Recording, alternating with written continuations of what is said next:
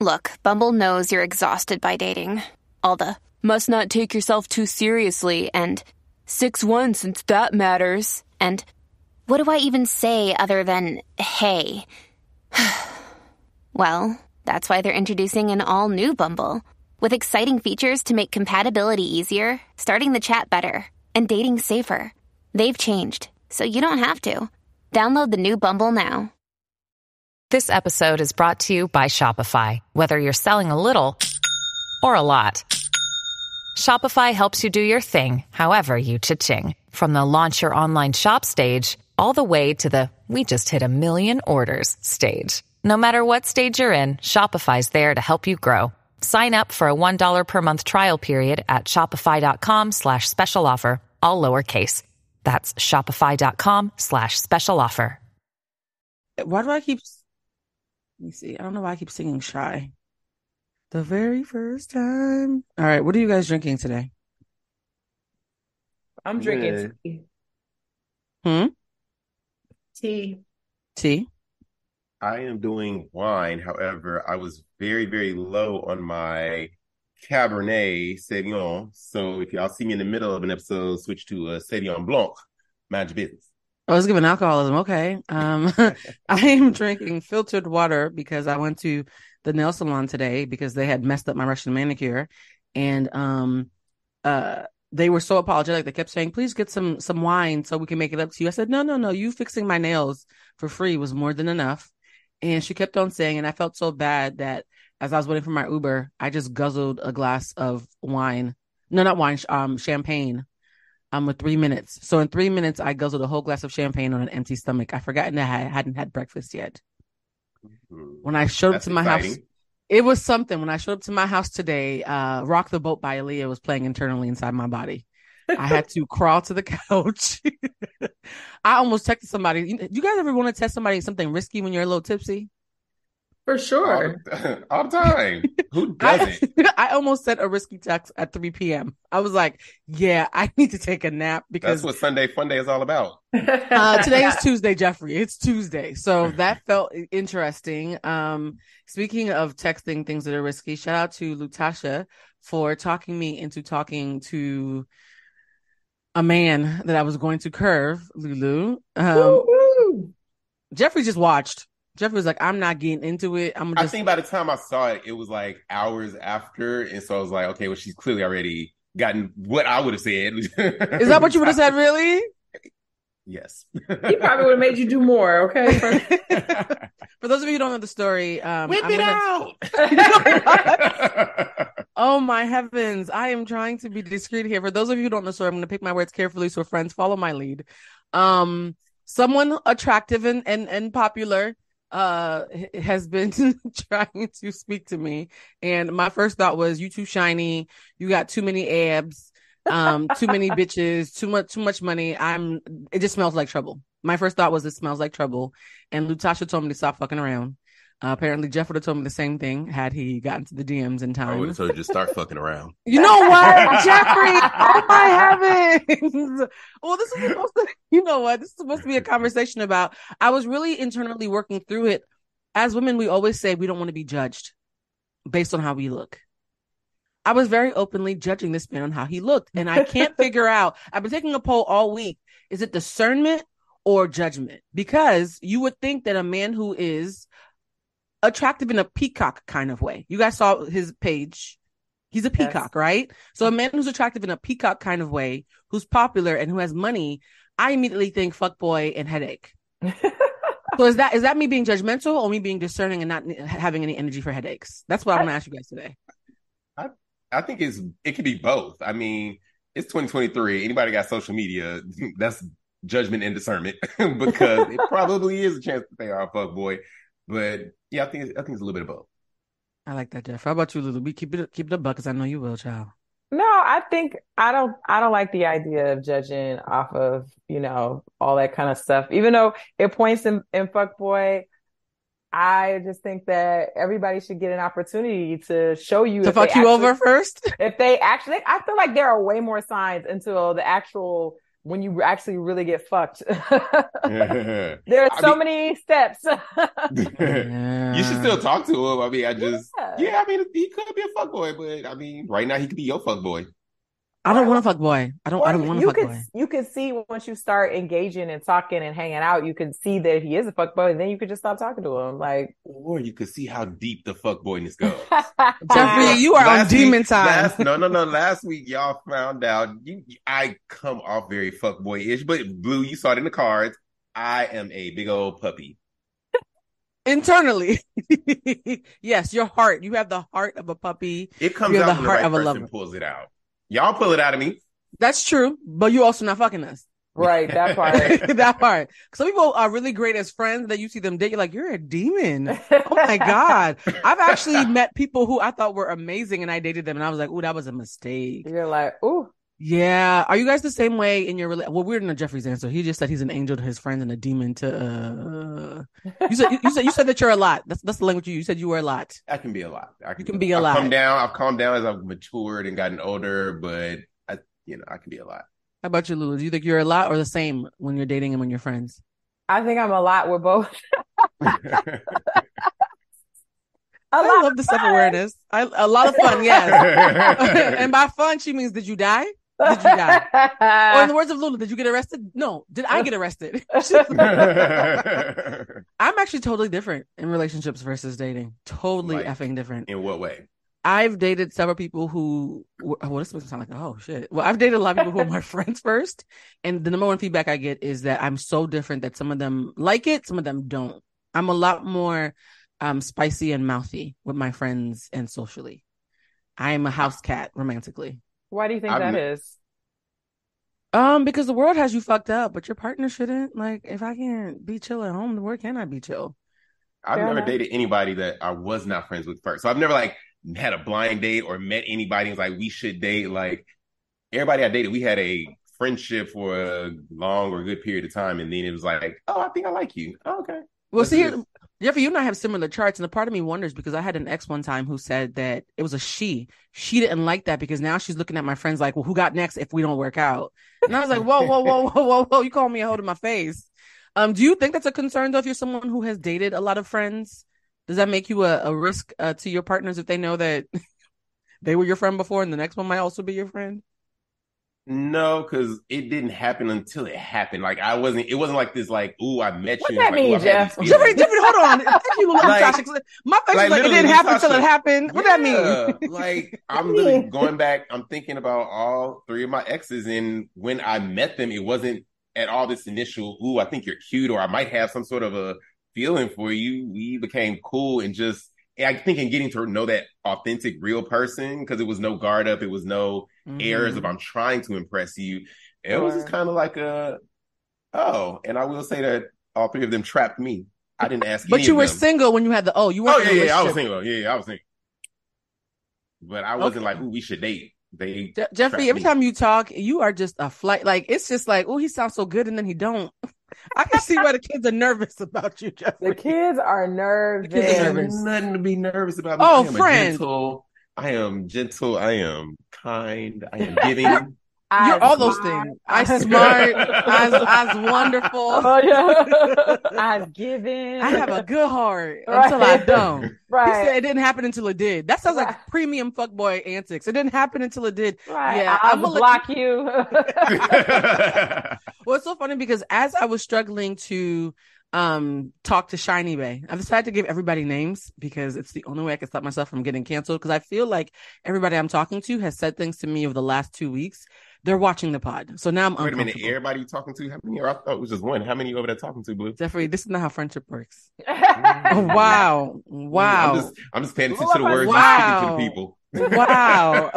I, wow. Can we, I wish These we edited this- nicknames, do they come with emojis in your phone? I am not answering. I played the fifth because Jeffrey has just made me. Latasha, she got eggplant, got devil emoji, right. I'm gonna just say Shiny Bay. But here's here's the thing. Nobody. tornado. Right.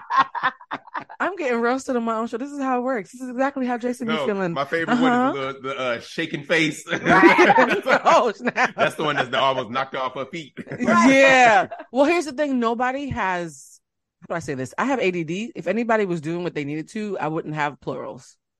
So I'm I'm I'm not getting. I'm not talking to anybody who makes me feel like I need to invest in one person. Right. So Way, way to get out of that one, Blue. Yeah. I'm fighting for my life, Lulu. I'm fighting for my life. Remember, you are a Judas, okay? Right. Did it You are a again. whole, you are a whole ass fucking Judas. What I was trying to say is Shiny Bay, the one that you and Lulu told me to give a chance to, has horrible banter. Oh, No, no that. conversation. easy. Sweet, I don't Sweet know. girl. no, sweet girl, beautiful, beautiful gowns, Beautiful cat. beautiful Gorgeous stomach, beautiful face, right? And you know what it is? I don't even know if he's stupid because he's not talking enough. Like he hasn't even spoken enough. It's a lot of how was your day? Mm.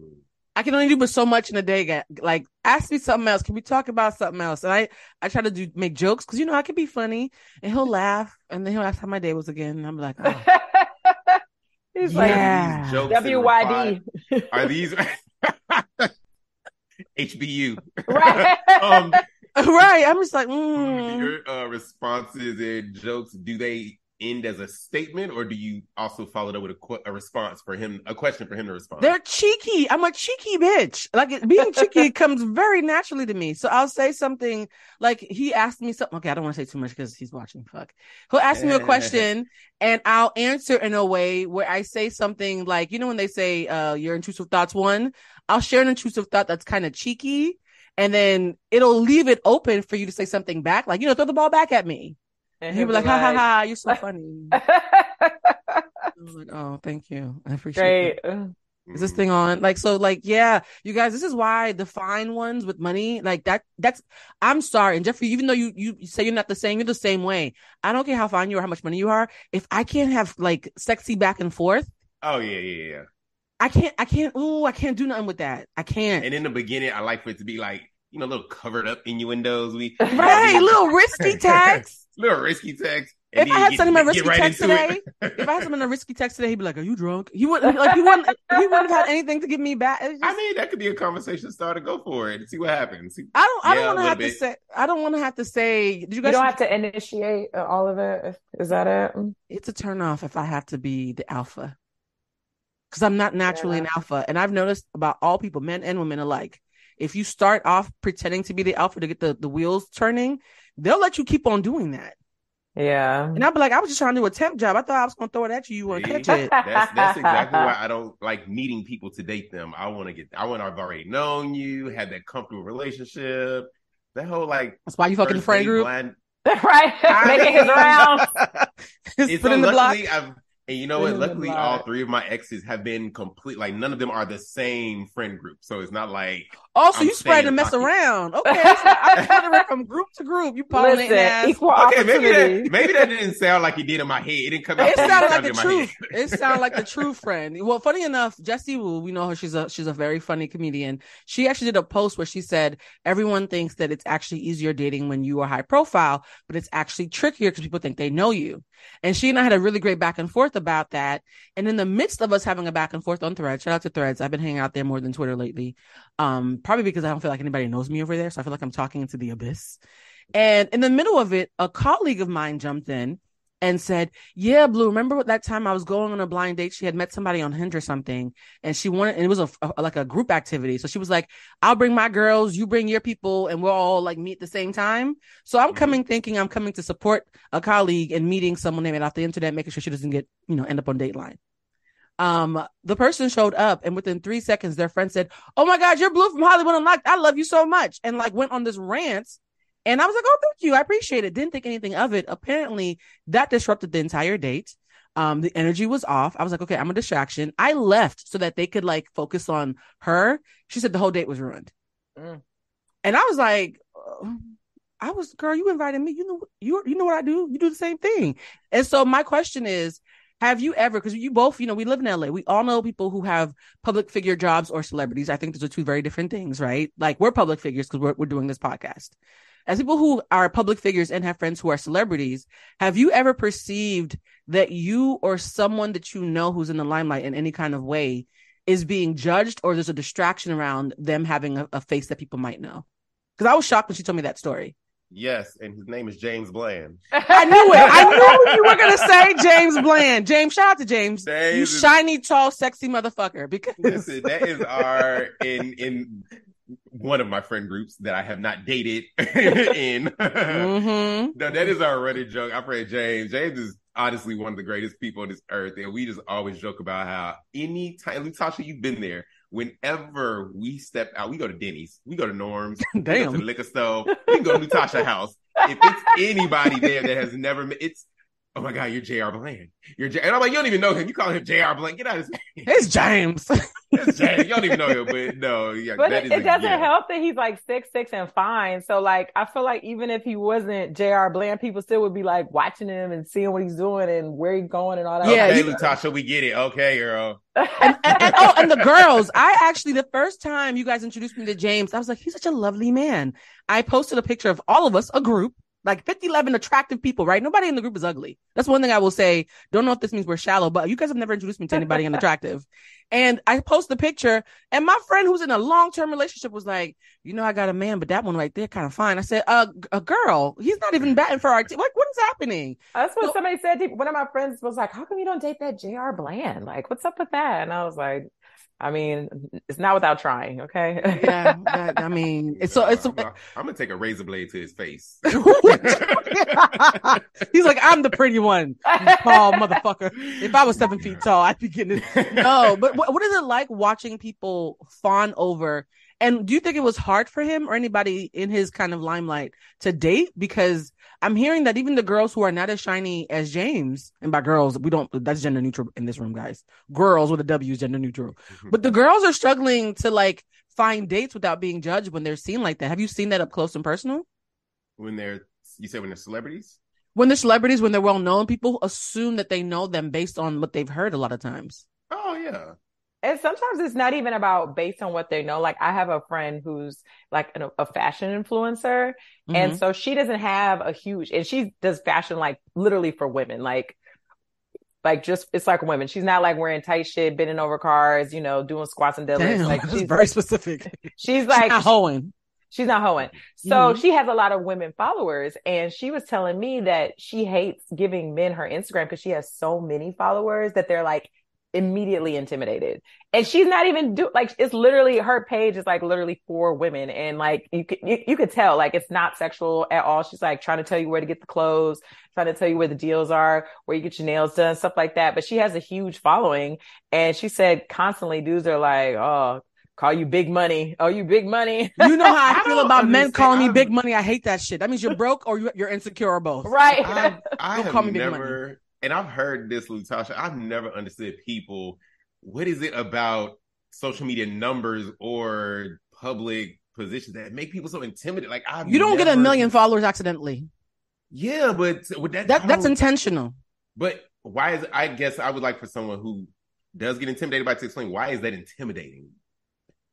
Um, well, I, intimidating isn't the word that I would use. I would, I would, I would say for me, it can be a little off-putting if you are someone who is getting millions of people looking at you as a peacock, and peacocking is your because social media is a full-time job. There's no nine to five for social media. So if you're mm-hmm. a full-time peacock and you're constantly being fed that endorphin high and serotonin of people constantly praising you, it does often, not always, but it does often create a very conceited and shallow and self-absorbed kind of mindset that I don't personally find attractive. But I think that it depends on like what kind of platform you have too. Like, Absolutely. you know what I mean? So it's like if you're not like if you're sharing information, like people who have a million followers who are like vegan chefs and like they be the know- biggest hoes. What are you talking? That was a bad example. They be the I'm not biggest I'm hoes. not saying that I'm not saying they're not a hoe. Oh. I'm saying their platform is not like That's not what they're reaching for, Blue. yeah. Okay. That's the point I'm trying to make. Okay.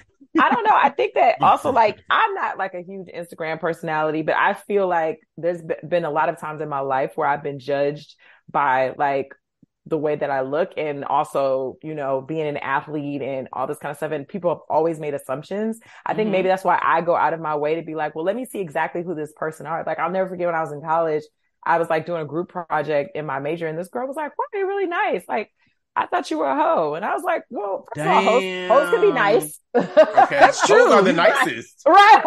by, de- by definition, you have to be Right. nice to be a hoe. You got to be nice. Keep them numbers up. Right. I I never judged them until I I dated them and was on that kumbaya shit. And the biggest betrayals and the biggest headaches and the most psychological trauma I've ever had was from those people. So for me, it's PTSD. The more than hoes? assumption. No, from the really shy. I thought to me, oh, you're shiny and you're pretty and you have a big platform. You're misunderstood. And then I was like, oh no, they were all right. Well, I just Um, like to take the p- things on a case by case basis. Is basically what I'm saying. Like I'm not saying no, I agree. and you can, you know, if it's working for you, I'm sure you're killing it at life and the decisions that you're making. But I just like to actually see, and then if it continues to be right, then I just it is what it is. But I still like to take it with a grain of salt because you know, just because you tall don't mean you play sports, and just because you know That's what true. I'm saying, like it's just it's just like something like that for me personally. But you know, go I've had three bad, ex- th- no, two bad experiences. Maybe third time's the charm. Because it was a bad friend experience. The most psychotic friend I ever had was a, a major influencer who I thought was a pretty girl who was being misjudged. She's actually a horrible human being, Mhm. um, and dark sided. And the, the most bitter, angry, conceited, stupid man I've ever invested time in was also That B and bitter, it came from right. It came from the gut. deep, Blue. came from the Right.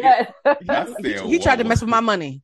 And Um, I, I don't I don't wish him well. He was also someone who I thought was like, oh, everybody thinks I'm a fuck boy, I'm a nice guy. No, you're also demon and dark sided. So I think because I've fallen for that so many times, twice, but it, they were both back to back. It's I think it's kind of giving me like they're not all wrong. Some of you are horrible But- people. I think that it's okay to take pause and take people with a grain of salt in general. Yeah. Like to me in life, my my thing is, is I'm trying to be open minded. Like I'm not trying to be like, oh no, I'm just like, hey, let's just see what happens because I feel like people are going to show you who you are. It's it's very hard for them to not for especially for an extended amount of time. So my That's thing is very like. I'm going to be open minded. I'm not going to prejudge like, but I'm like. If you showing signs of things that happened to me in the past, then that's different. But I'm just gonna wait to see the signs before I make a, ju- a judgment. See, and that's why you dating a friend group. You get to know Jeffrey, oh my lord. Nobody is safe. Y'all are y'all out here dating strangers. Wow, James, if you ever become single, please do not go to Jeffrey's house.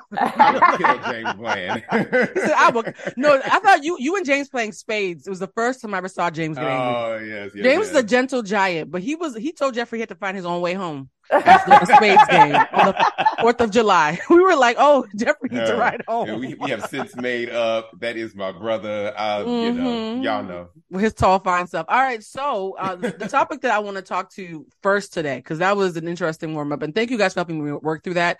What I'm picking up from this conversation is, Jeffrey, you were actually right. It was half judgment, half discernment. I think I was showing discernment because I've been burned so many times, But I am happy that Lulu uh, t- talked me into still giving this person a chance because who knows, he might not be the demon that the other two were, and so it's at least fair for me to try it out and see who all's over there and if he's a decent human being who just happens Yeah, to be we fine ain't and you to successful. marry him next week or anything. Just tell Oh, about have, child. have a little fun. What's what you say for the summertime? I mean, it's a little, winter, a little but, you know, shimmy. But fun for the well, it's it's the summer in Australia. It's always summer somewhere. Speaking of, uh, Yeah. we're not asking you to get married. Uh, let's get into the Ashanti topic because I want to talk to the girls under thirty five who are talking with bass in their voice about things that they don't understand. Um, and, yeah. and, and talking about things with with income they cannot understand. Right. Yeah. That's Yeah. first of all. I, I will first say this, right? I want to thank God that the three of us did not have social media as popular as it was when we were that young. Thank God. Thank the sweet baby Jesus. Because we sounded just as stupid as y'all do. So Uh, th- please understand any conversation that we're about to ask, talk about how stupid y'all sound, how fucking dumb y'all sound. We too sounded stupid. we're there. we we were there as well, right? We just didn't have TikTok to like make it permanent. So I just I just want to say that uh, we're speaking to the young lady who uh, did a very ill-advised, ill-informed, and short-sighted video outside of her tax and age bracket about how Ashanti is a pick me for uh, allegedly being pregnant with Nelly's baby because uh, his last girlfriend said that she wanted to have a ring and get married before having a baby, and here you are, a rebound chick getting knocked up without a ring. Um, you look stupid that young lady uh was not around for most of the 90s and so i find it deeply ironic that she has so much to say. Um and there's been a big debate now about first of all bitch nelly one of the things she said was oh nelly just wanted kids and now you got a 45 year old baby daddy at the end of his life and you ain't even got a ring. First of all being 47 ish is not the end of your life. That's not how math works unless he has a terminal illness, he will probably live for many more decades, statistically speaking. Um, number two, when you are someone who is 43, 20 plus years into your career and a multi-millionaire who's been on per- perpetual vacation for the past 10 years, Ashanti has been on vacation for the last yes. decade. So, so clearly Ashanti her money is, the, is long. She is the definition of the soft life. Right. Yeah. when you are a bitch who's been winning for longer than the person talking about you has been alive, you might not look at marriage the same way because marriage is an institution that not all people need at a certain tax bracket. So you don't even know what Ashanti's conversation around marriage is to begin with. Who says she even wants to be married? Number three, uh, who are you? To, who are you to call somebody a baby mama? You don't know what conversations they had, especially with fertility being an issue. If you're 43 and rich and you and your nigga finally figured it out and got the right therapist and you got one egg left, I might want to have my baby before I plan a wedding, even if I, if I even want a wedding to begin with. So I was very triggered by how stupid this young lady sounded, but she was talking with full bass in her voice. And so Lulu hit us up and she was like, Are we going to talk about Ashanti? I said, Hell yeah, we are. um, what are your thoughts around the uh, discourse around Ashanti and Nelly in general, and also about the reaction to the pregnancy this week, allegedly, because they haven't confirmed it yet, I don't think. Um, I, I personally, you know, okay, so everything that you say, I completely, I completely fucking agree with. And I think that first of all, she's not a rebound because I feel like he always wanted her. I don't know why always. they broke up. I don't know what happened, but the way that man was chasing her around that uh the, the, Verzuz stage, that Verzuz stage. He's like, "Give it to me. I, I want you. Come back, right. please, baby, please. please, baby, please." I ain't never seen a black man beg like that in public oh since the seventies. There are cameras everywhere now. He didn't give a damn. Like he was mm-hmm. like, "I want you back, baby." Right. that other lady mean. She mean, Ashanti. Right. I miss you. She mean. and I feel like um he, I feel like he would have left uh, Chanel or Chantel, whatever her name is. I think he would have left. We don't know either. Ashanti. I feel like he would have left her for Ashanti and been like, "Oh, you want to get back together? Cool. Uh, yeah." So, I, and I think that every relationship is different. He clearly didn't want to marry that girl, or else he would have. Who's to say that him and Shanti aren't also going to get married? And back to what you said, marriage is really a legal contract that's supposed to be beneficial for both parties. Mm-hmm. And not everybody wants that. Back to what you were saying, once you're in a certain tax bracket, there's really no reason for her to want to marry Nelly if if she don't want to. Like there's there's no benefit. Like she's rich on her own by herself, and then maybe she doesn't want to have to worry about uh sharing a assets and yeah. doing the assets you know having the lawyers involved doing all that kind of stuff just to make sure she protects herself. And they she spun the block. So she was like you know what? I'm happy now. And the only thing that i will say is that sometimes sometimes. Not okay, Whitney Houston. I love when you do it. I said sometimes. you guys have to find that clip that she's yes. referencing. It's hilarious. Sometimes I think that black women, and this goes back to kind of what you were talking about earlier, like Ashanti is famous. She's beautiful. She's rich she don't have a ton of options of like really viable candidates. So th- I don't think there's anything wrong with her spinning the block, especially like you said, if they got the right therapist, you know, or whatever they work through, whatever issues that we're having, and now they're happy. Great. I think that's wonderful. Sometimes, sometimes I don't even know if this is the case with Ashanti. I feel like black women will just be like, all right, well, fuck it. Like, I really do want to have a baby and we're doing all right right now so let's just give it a fucking go. Cause she's like, what's the worst that can happen? We don't work out and I'll be rich with my cute baby. Literally. Ooh, what a horrible life. Right.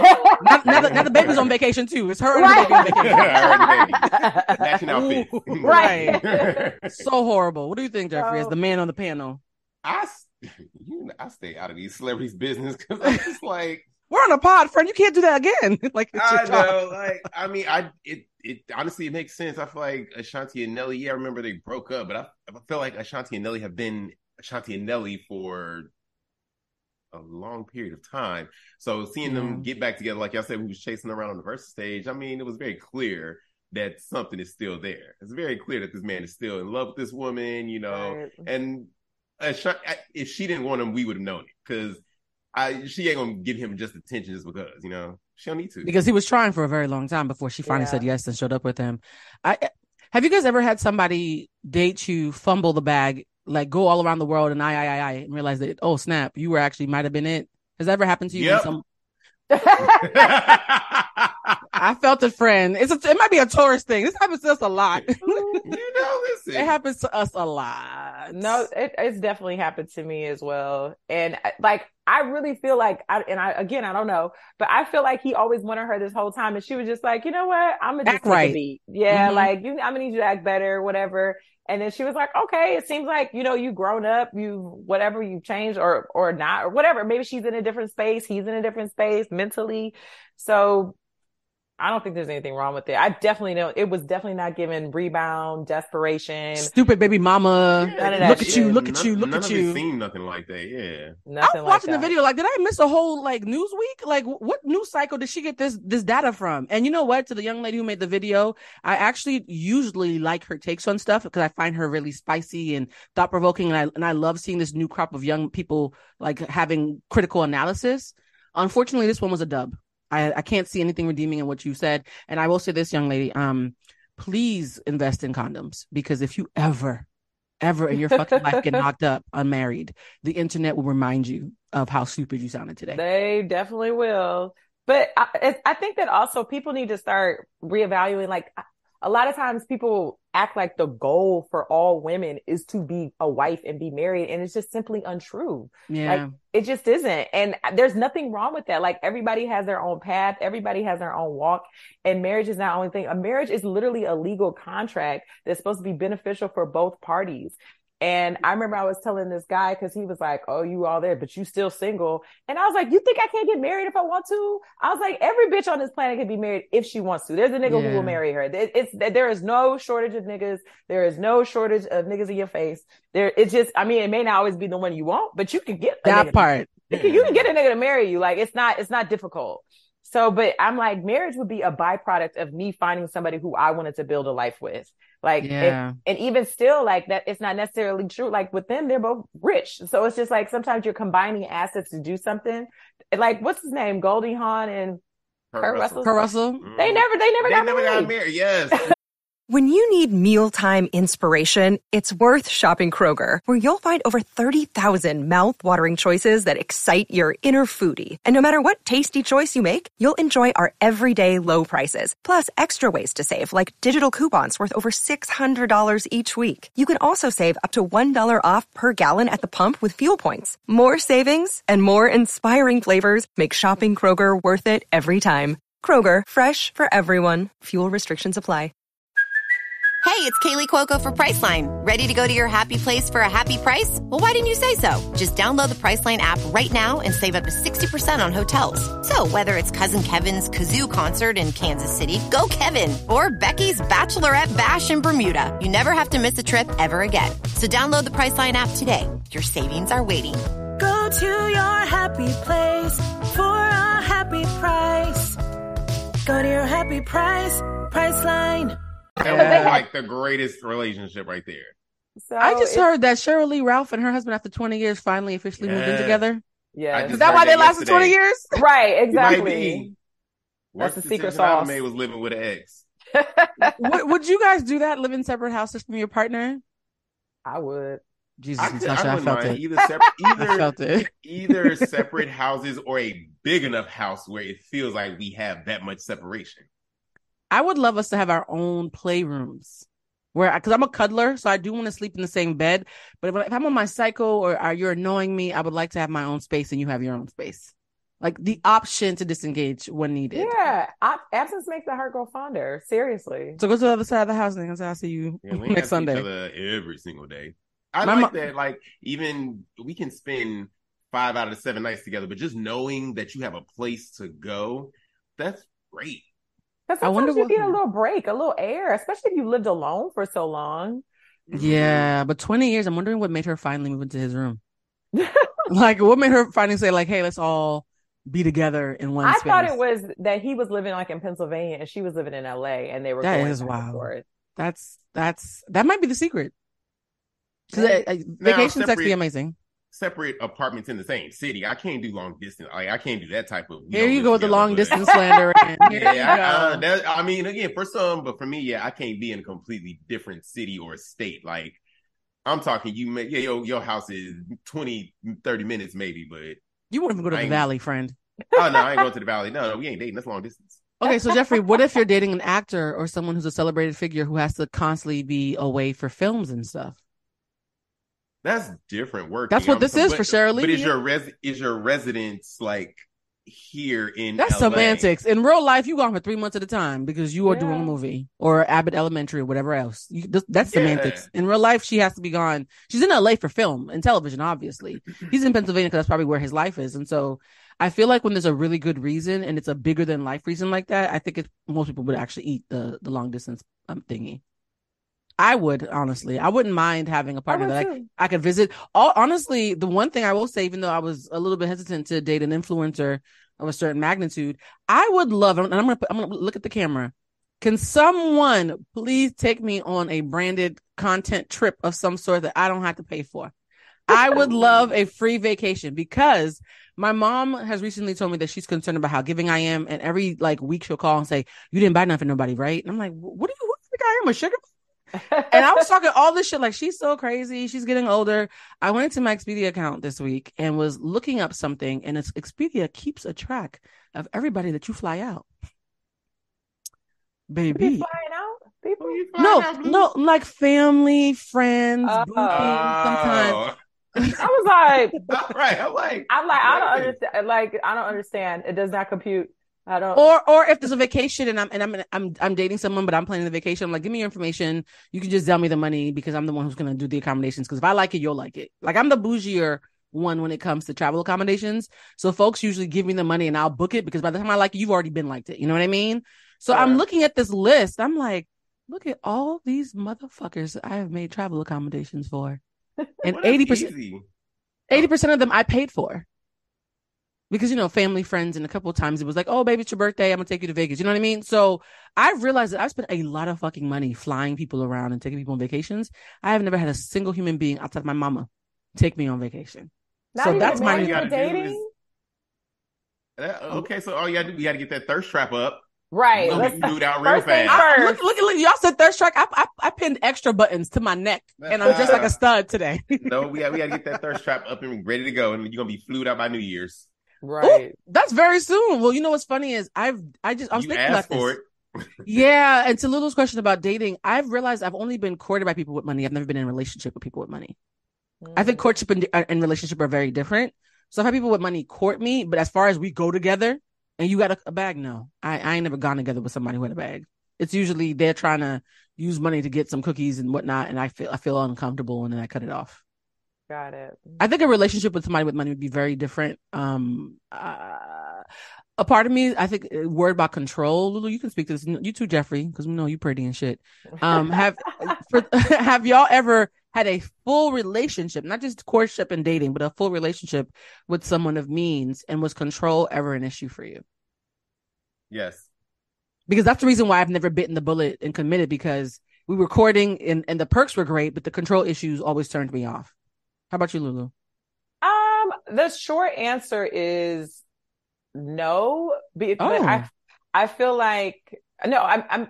I feel like this is gonna sound bad, but I feel like when you're with somebody like that, you can kind of manipulate the situation so he always feels like he's in control, but you're really in control. See, cancers, y'all think cancers are so sweet. They are the most. oh my God. You are exposing your side. I'm always saying cancers are some cunning motherfuckers behind the all them issue- hugs.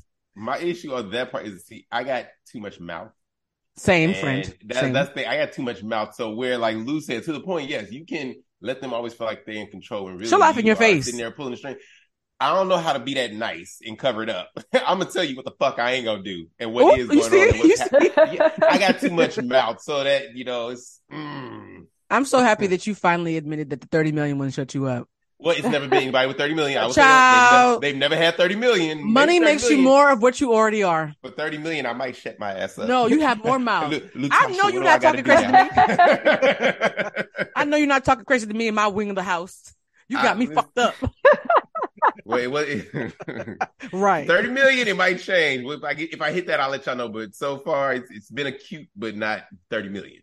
I'm gonna go I- back I to when got he was being mouth. honest. Too much mouth. Thank you for being honest, friend.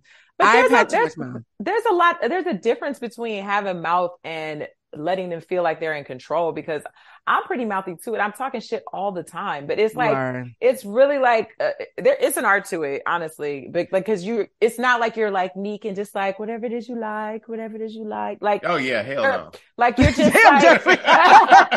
Jeffrey almost got a case from the hypothetical. God damn, friend. Because I'm not even Right. like that, but it's just like the, the perception of it is really all the perception. you talk they're in shit all the time, but you're laughing all the time, so you can get away with it, Lou. That's really what it is. Maybe.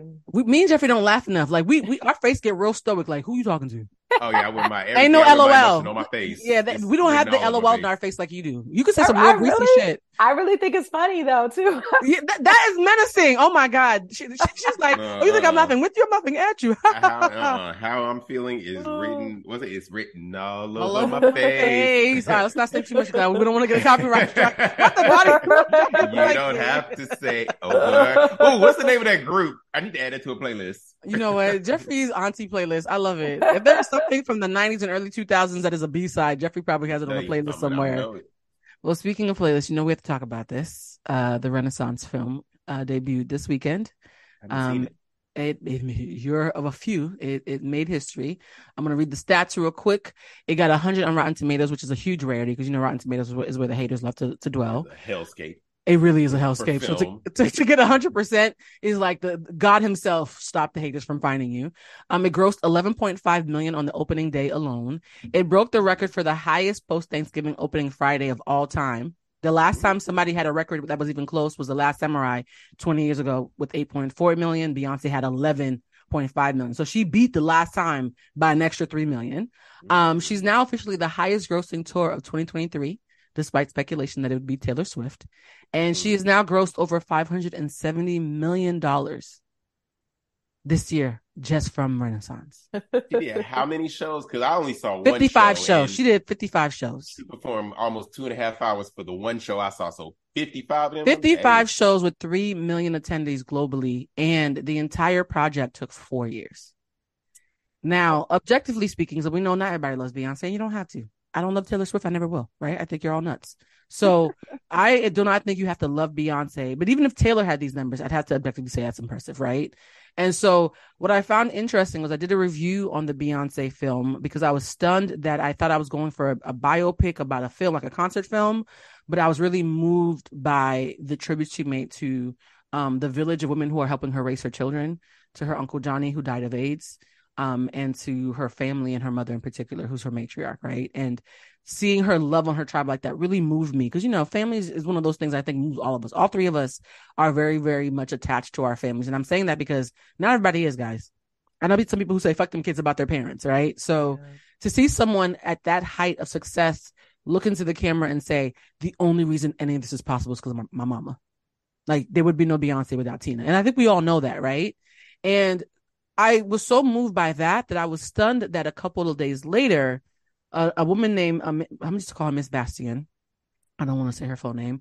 Wrote a hit piece on Beyonce where it wasn't an intelligent critique of a billionaire because there's a lot of critiques about being a billionaire. Being a billionaire is an unnatural economic state to be in. We can all agree to that, right? To make a billion dollars, something unnatural had to happen for one person on the planet to have that access to that kind of money.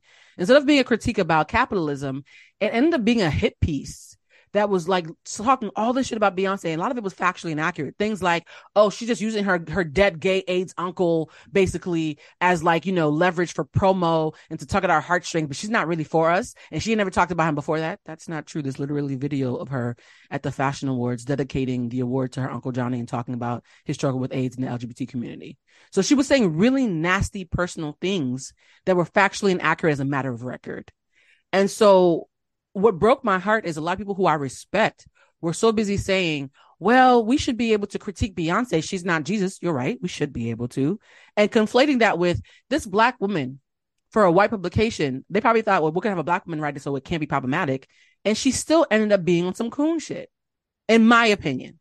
So what do you guys think about the way that we critique people because is there a line i think there's a line but is there a line in your minds around critical analysis versus being a fucking hater with a bullhorn like where do you think that line is about critique versus you clearly hate this lady and just were looking for a reason Some people just like to be contrarians. You know what I mean? Like everybody likes Beyonce, so I hate her. She's she's terrible, garbage, Ooh, tomato, tomato, tomato, tomato. Mm. And it's just like really, honestly, like if you have a problem with Beyonce, you have a problem with yourself.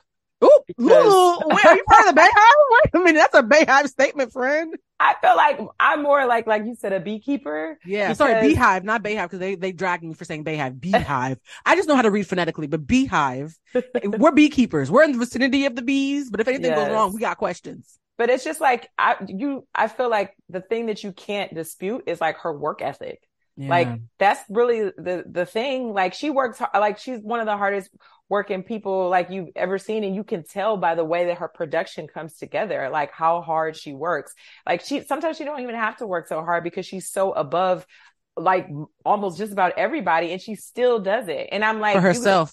for herself and uh, Yeah. for her own perfection. And I think that that's uh, you got to respect that shit. Like even if you don't like her music, even if you know it's not your genre, like you don't like the dancing, like she works hard. I think she works hard and she bigs up her family. She big up black people. Like anytime she's on a big stage, she doing some nigga shit, and I love it. And she'll say, it, she'll say, like, look, by the way, I'm still a nigga. Just want you to know Right. I'm still a nigga. I'm a nigga and I'm still Houston, like Super Bowl, Black Panther, Coachella, HBCU homecoming. Like she's like, I'm taking this opportunity to remind y'all. This is a reminder. Like this is I a am- reminder. I'm, I'm still a nigga. And I, I appreciate that because I think that sometimes, sometimes, sometimes Times. Mhm. like people they want to fade into the shadow because they want to be more um pleasing to what more palatable to white people and i feel like she like leans in like whenever she gets a chance like i feel like she really tries to like lean into that and like show them like nah we still here we doing this stuff and this shit is cool and y'all like it so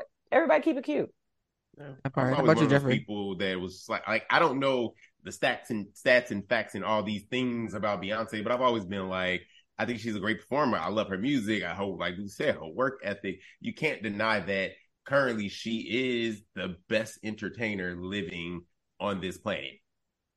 I I absolutely think that she is like currently living. She is the best entertainer that we have right now. The girls are mad. And here's the thing, right? People were like, Blue, you're a cultural critic. How dare you be upset at someone doing cultural critique? It's literally your full time job. And I said, but I don't do irresponsible cultural critique. I don't do mean spirited cultural ain't even irresponsible. That's just looking for views and clicks and clickbait. That's all. It, no, I think it is irresponsible when you say stuff like someone is using gay people and AIDS as a marketing gimmick and don't actually authentically mean it, and you're talking about someone's dead family member. I think that's a little irresponsible because Vulture is a very big platform. I also think it's irresponsible when you say to a black woman, you keep on saying that you have to deal with all this fucking racism. Prove it because you're a billionaire. So prove that you have to deal with racism. Do you know how problematic it would be for a white writer to say you have to prove that you are a black person who's dealt with racism at the top of the, the food chain? Beyonce's racism is in a different tax bracket than yours, Lakeisha. You know, That's what I'm calling. Not Lakeisha. And- no offense and to sadly- Lakeishas out there. Right. No offense to the Lakeishas out there. You- y'all got y'all got astray from Jeffrey. and sadly it still happens like wines. e- even mixing wines But sadly, it still happens to her, and she's at the absolute top of the food chain, and it still happens to her. Still, The whole film showed her being questioned by her employees to her face as they're lying to her. She literally wait, wait, said, don't, don't tell me because I want to see. I want to see. Don't don't tell. "Oh, me. you didn't I watch my heard you. review? I haven't seen. No, because I don't want any spoilers. I, I want to Well- actually see the film. well, It was I a feel good like- review, friend." well, I feel like the the one you're talking about is the one everybody said. Like, Yeah. I'm gonna see the film. I feel like you knowing this one little fact, Jeff, is not gonna ruin the whole film. It's not a fucking suspense thriller, I said, on behalf of Lakeisha, sit down. right? no, but the one part that everybody is talking about, Jeff, I promise you, I'm rooting for you. She's literally asking for some kind of 30 inch camera lens thing because she wants it to be an opulent experience, and they say that doesn't exist. She said, "No, I googled it. It does." And then she stared at everybody. And they were like, "Oh, we were just trying to lack us. We didn't want to do no more work." But she googled it. And in that moment, you're realizing you are working on a four year project with one of the biggest superstars in world history, and you just lied to her face about something that she could Google. and I'm was so glad that dismissive. Beyonce used Google. So, oh, girl, you really are just like the rest of us. Right. She was like, no, I looked it up. That exists. That tells me in the '90s she was asking Jeeves, just like the rest of us. But like, think about it though. If she was a rich white man, I very much doubt that you would look your, you would look, go- fuck even being big.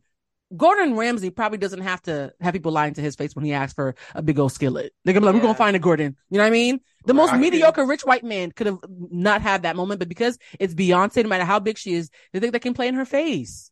Yeah. But I also believe too in that situation, like you said before, it could have not just been them playing in her face, it could have just been them being lazy and just not wanting to do any more work too. You're just So- still playing in my face because I'm paying you. I'm paying you lots of money to tell me the truth. I'm not paying you money to lie. So it's it's one of those things of I think it's intellectually dishonest and gross in 2023 to ask a black woman of any stature to prove that she's dealt with racism.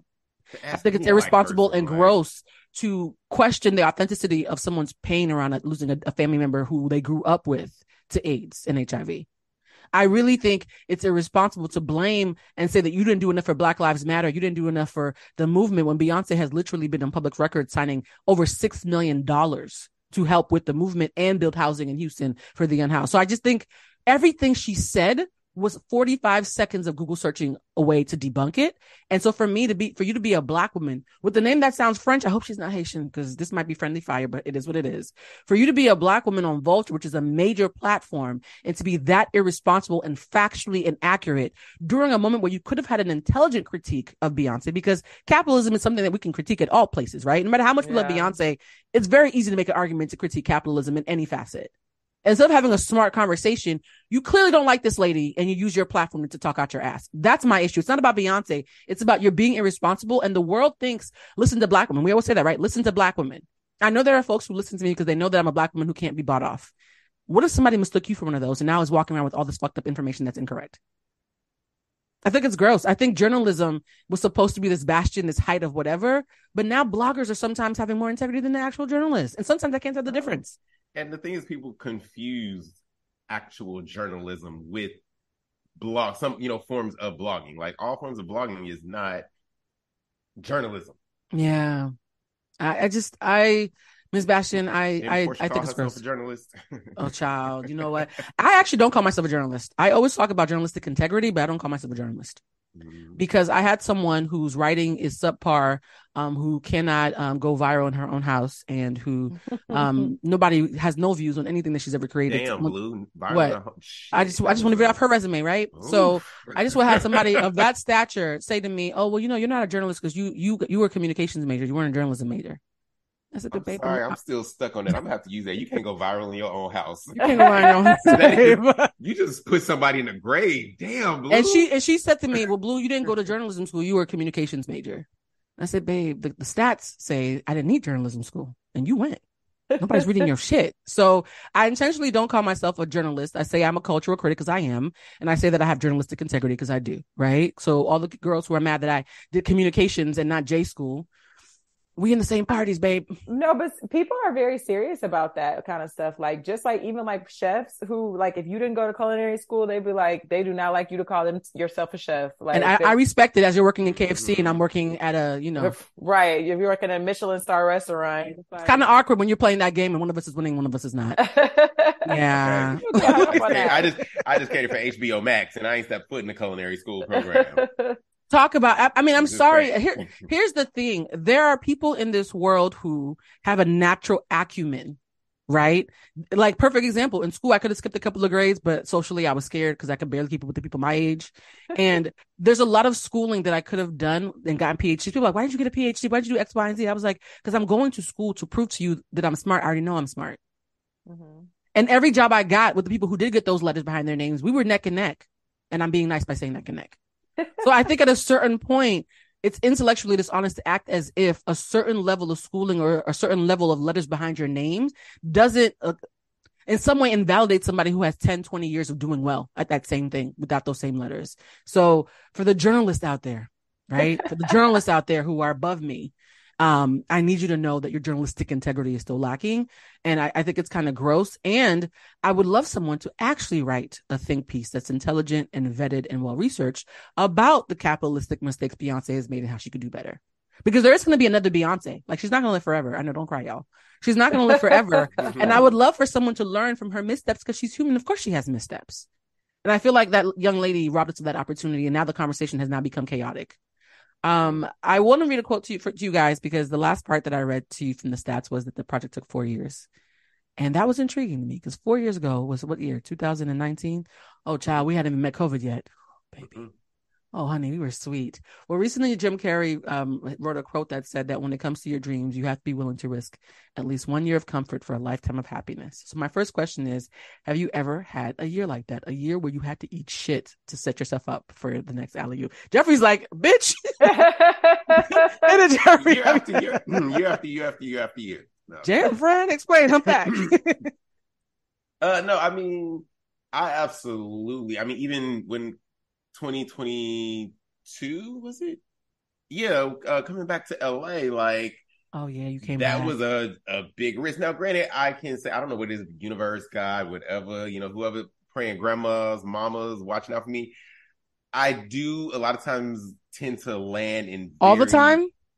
All the time. Okay. It- it- Let's tell the truth. He's very my, lucky. My, my version of a hard life is It's most people's soft lives. it's, Yes. little, it's like like you know the facts of you know moving being in being in the penthouse and all of that part. Jeffrey was like, I hate that I had to pay rent. I was like, Jeffrey, wait, what? We all hate that we have to pay rent. That's your problem? You're mad at paying like, rent? Y'all been doing this, but no, like just honestly, just taking that like believing in me, even with the culinary thing, you know, uh, wanting to be a chef and really step into this and telling myself, I literally told myself in January 2022 that I will no longer take a job if it did not involve me cooking.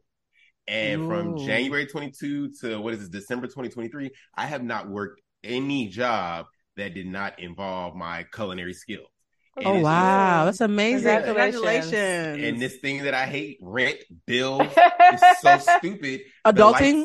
lights- adulting. The lights is on. Everything is on because I literally I told myself I will. I believe in me. I'm going to trust me, and I'm going to do this. And here I am. You know, still doing it. Can't wait for 2024. Oh, That's, That's beautiful. it's scary because you know one. It's the thing. Like one month, I might make ten thousand dollars upwards, but then I might not work for the next three or four months because Welcome to LA. Welcome to the industry. niggas think food is microwaved and don't realize it costs a a lot of money. That's true. And also too, Yeah, because food is so personal. food. Yeah, good food. How about you, Lulu? Have you had a, a, a time where you felt like, damn, uh, I'm about to go into the, the valley of the shadow of death and hope I come out on the other side? Um, I like not completely, and I, sometimes I think that that's probably why I haven't like gone in further in the in a more creative direction because I like haven't done that. So the short answer is no. That's honest. That's really honest because I will say that there's a bravery it takes to be a full time creative. yeah. I did not fully understand until March. I was in a really hostile work environment. Everybody was quitting for their psychological safety. People were literally saying, "I'm quitting because I'm going crazy," and I was like, "But I'm getting so much money, I have to stay." And then, and then I was like, "No, because the money I'm going to have to spend on therapy, I'm going to barely break even." And so March became the first time in my adult life where I did not have a retainer check coming every two weeks. And I honestly, guys, I have a whole new respect for the folks who've been living on net 30 and the folks who've been living on contract work and the folks who have to kill what they eat in order to survive. Because no matter how many gigs I had, I always had my columnist job as a baseline of a couple thousand dollars every two weeks. right. When you're getting a couple, couple thousand dollars every two weeks, no matter how many leaps and bravery moments you have, you know that there's a there's a cushion. Yeah. March was my first year, my first time without a cushion as an adult, and I was like, "Ooh, this hurt. My booty, there's not enough fat on my booty for this without a cushion." It's very interesting when you don't have. I mean, I'm definitely, you know, prior to I was working corporate, did marketing jobs. Even then, I was kind of live fast, die young. with yes, Jeffrey, checks. we know. Besides, you know, I'll be up. listen. We want wear Flight risk. That out of office mm-hmm. message is gonna be up. But it is, I I can absolutely say it's very scary. Like it is the scariest thing in the world to not have a cushion, safety net, a you know, two week check, whatever you want to call it. Mhm. But I I honestly, and I can only speak for myself, but also friends of mine that have done it as well. If you really do believe in yourself and you walk into your purpose, like I now know, because I mean I've tried other things over the years. I've had a lot of different iterations of careers in my life, but I truly know that food is me walking in my purpose that I was really put here for. Mhm. Yeah. And again, every month ain't as stable as the previous month, but it's just like this feeling of you know what, it's gonna work out. And so far, I'm a living testament. It, it works out. Lulu, I have a question for you. As someone who's saying that they haven't taken the creative leap yet, let's do some uh, manifesting and prophesizing. So let's say, um, let's claim that Humanized continues to do well. Um, I get my next big gig. I can finance this in a way where I'm saying, "Hey, Lulu, I need you to to perhaps leave your your job and working with the kids to do two two to three episodes a week with us. Look at her eyes twitching.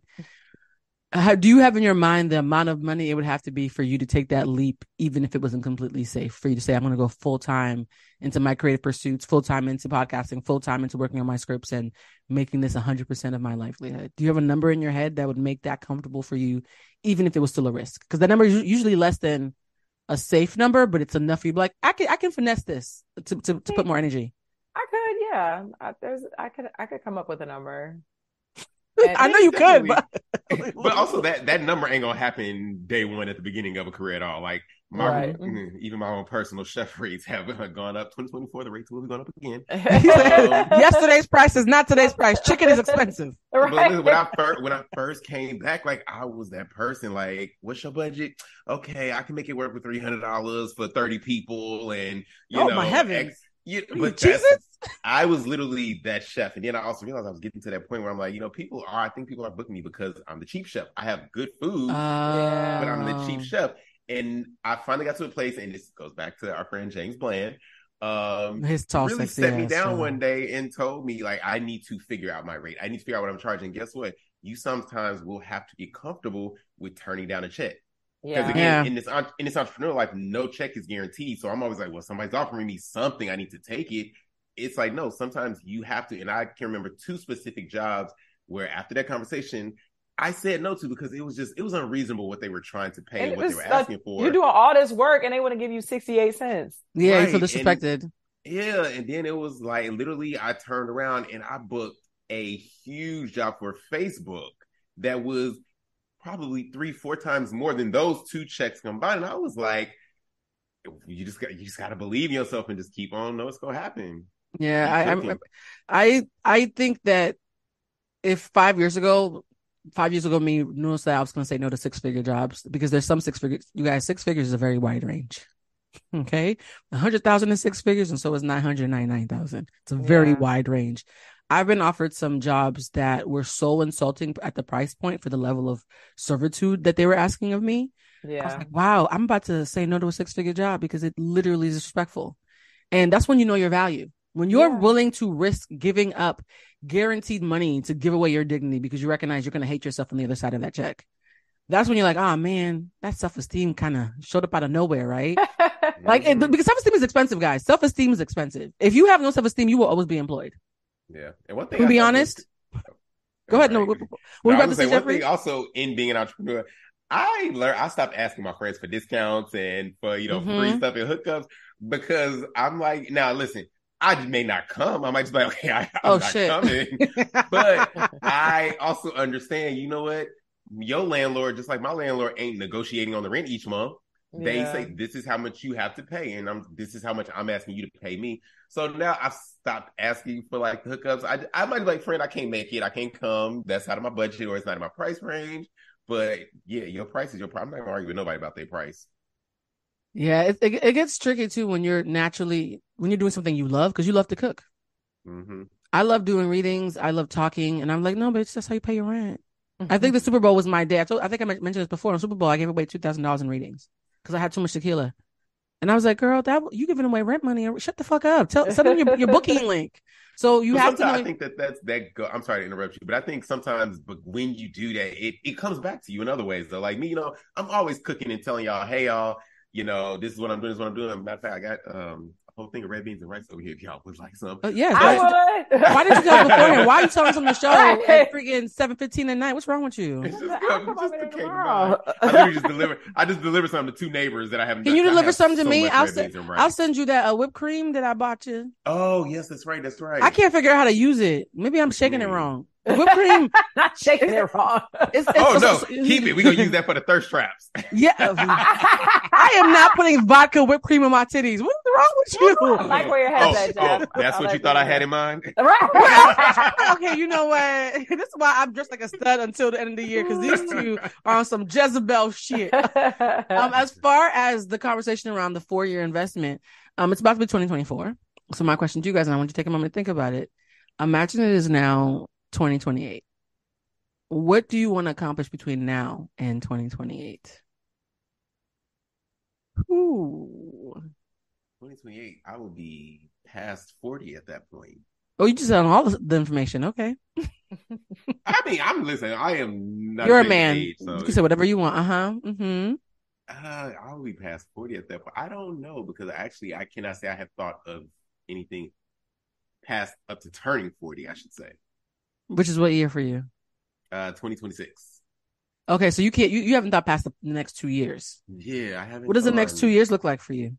Um, a lot of cooking, a lot of fun, a lot of travel. But at 40, I had decided, and it, not what the actual definition of it is, what my definition is, but at 40 is retirement for me. Oh, I ain't working hard past 40. I'm not oh. slaving, carrying equipment. Jeffrey and just said he started uh paying rent and stuff a couple minutes ago. He's like, "Look, you got two years of rent out of He me." Yeah, I, I had enough. I'm at clocking 40. out. And it's, but the, it's not even something I've been saying. Wow. Like, I, I think I probably have been saying this since I was like 15, 16 or something. I was like, oh, at 40, I'm not working no more. Like, I, we were not put on this planet to work until we Here die. go. Oh my heavens, forty is not nowhere near death, friend. That's what I know, no, no, no, no. Hey, but 40 is a good age to start re- relaxation. I, You're you're Yeah. already relaxing, more relaxed than this. it don't be feeling like it. This ain't my definition of relax. This is a lot of work that goes on. So Jeffrey y'all see wants as his soft life to be softer. right, pretty yes. It's about to be mashed potato life. Sweet potatoes, they're healthier. Sweet potatoes. Okay, so you want your life to be even softer and for you to be in low key retirement. I'm going to be at what what my I will still be working, obviously, like making an income and things like that. I just it will not look like what it does in these 30s and what it did in them 20s. Oh, the twenties were bullshit. Oh yeah, my 40, I, I I'm not Ugh. stressing. I'm not no stress kills. And the older we got, while 40 is not the uh, graveyard. As we get older, stressor stressors affect our body differently.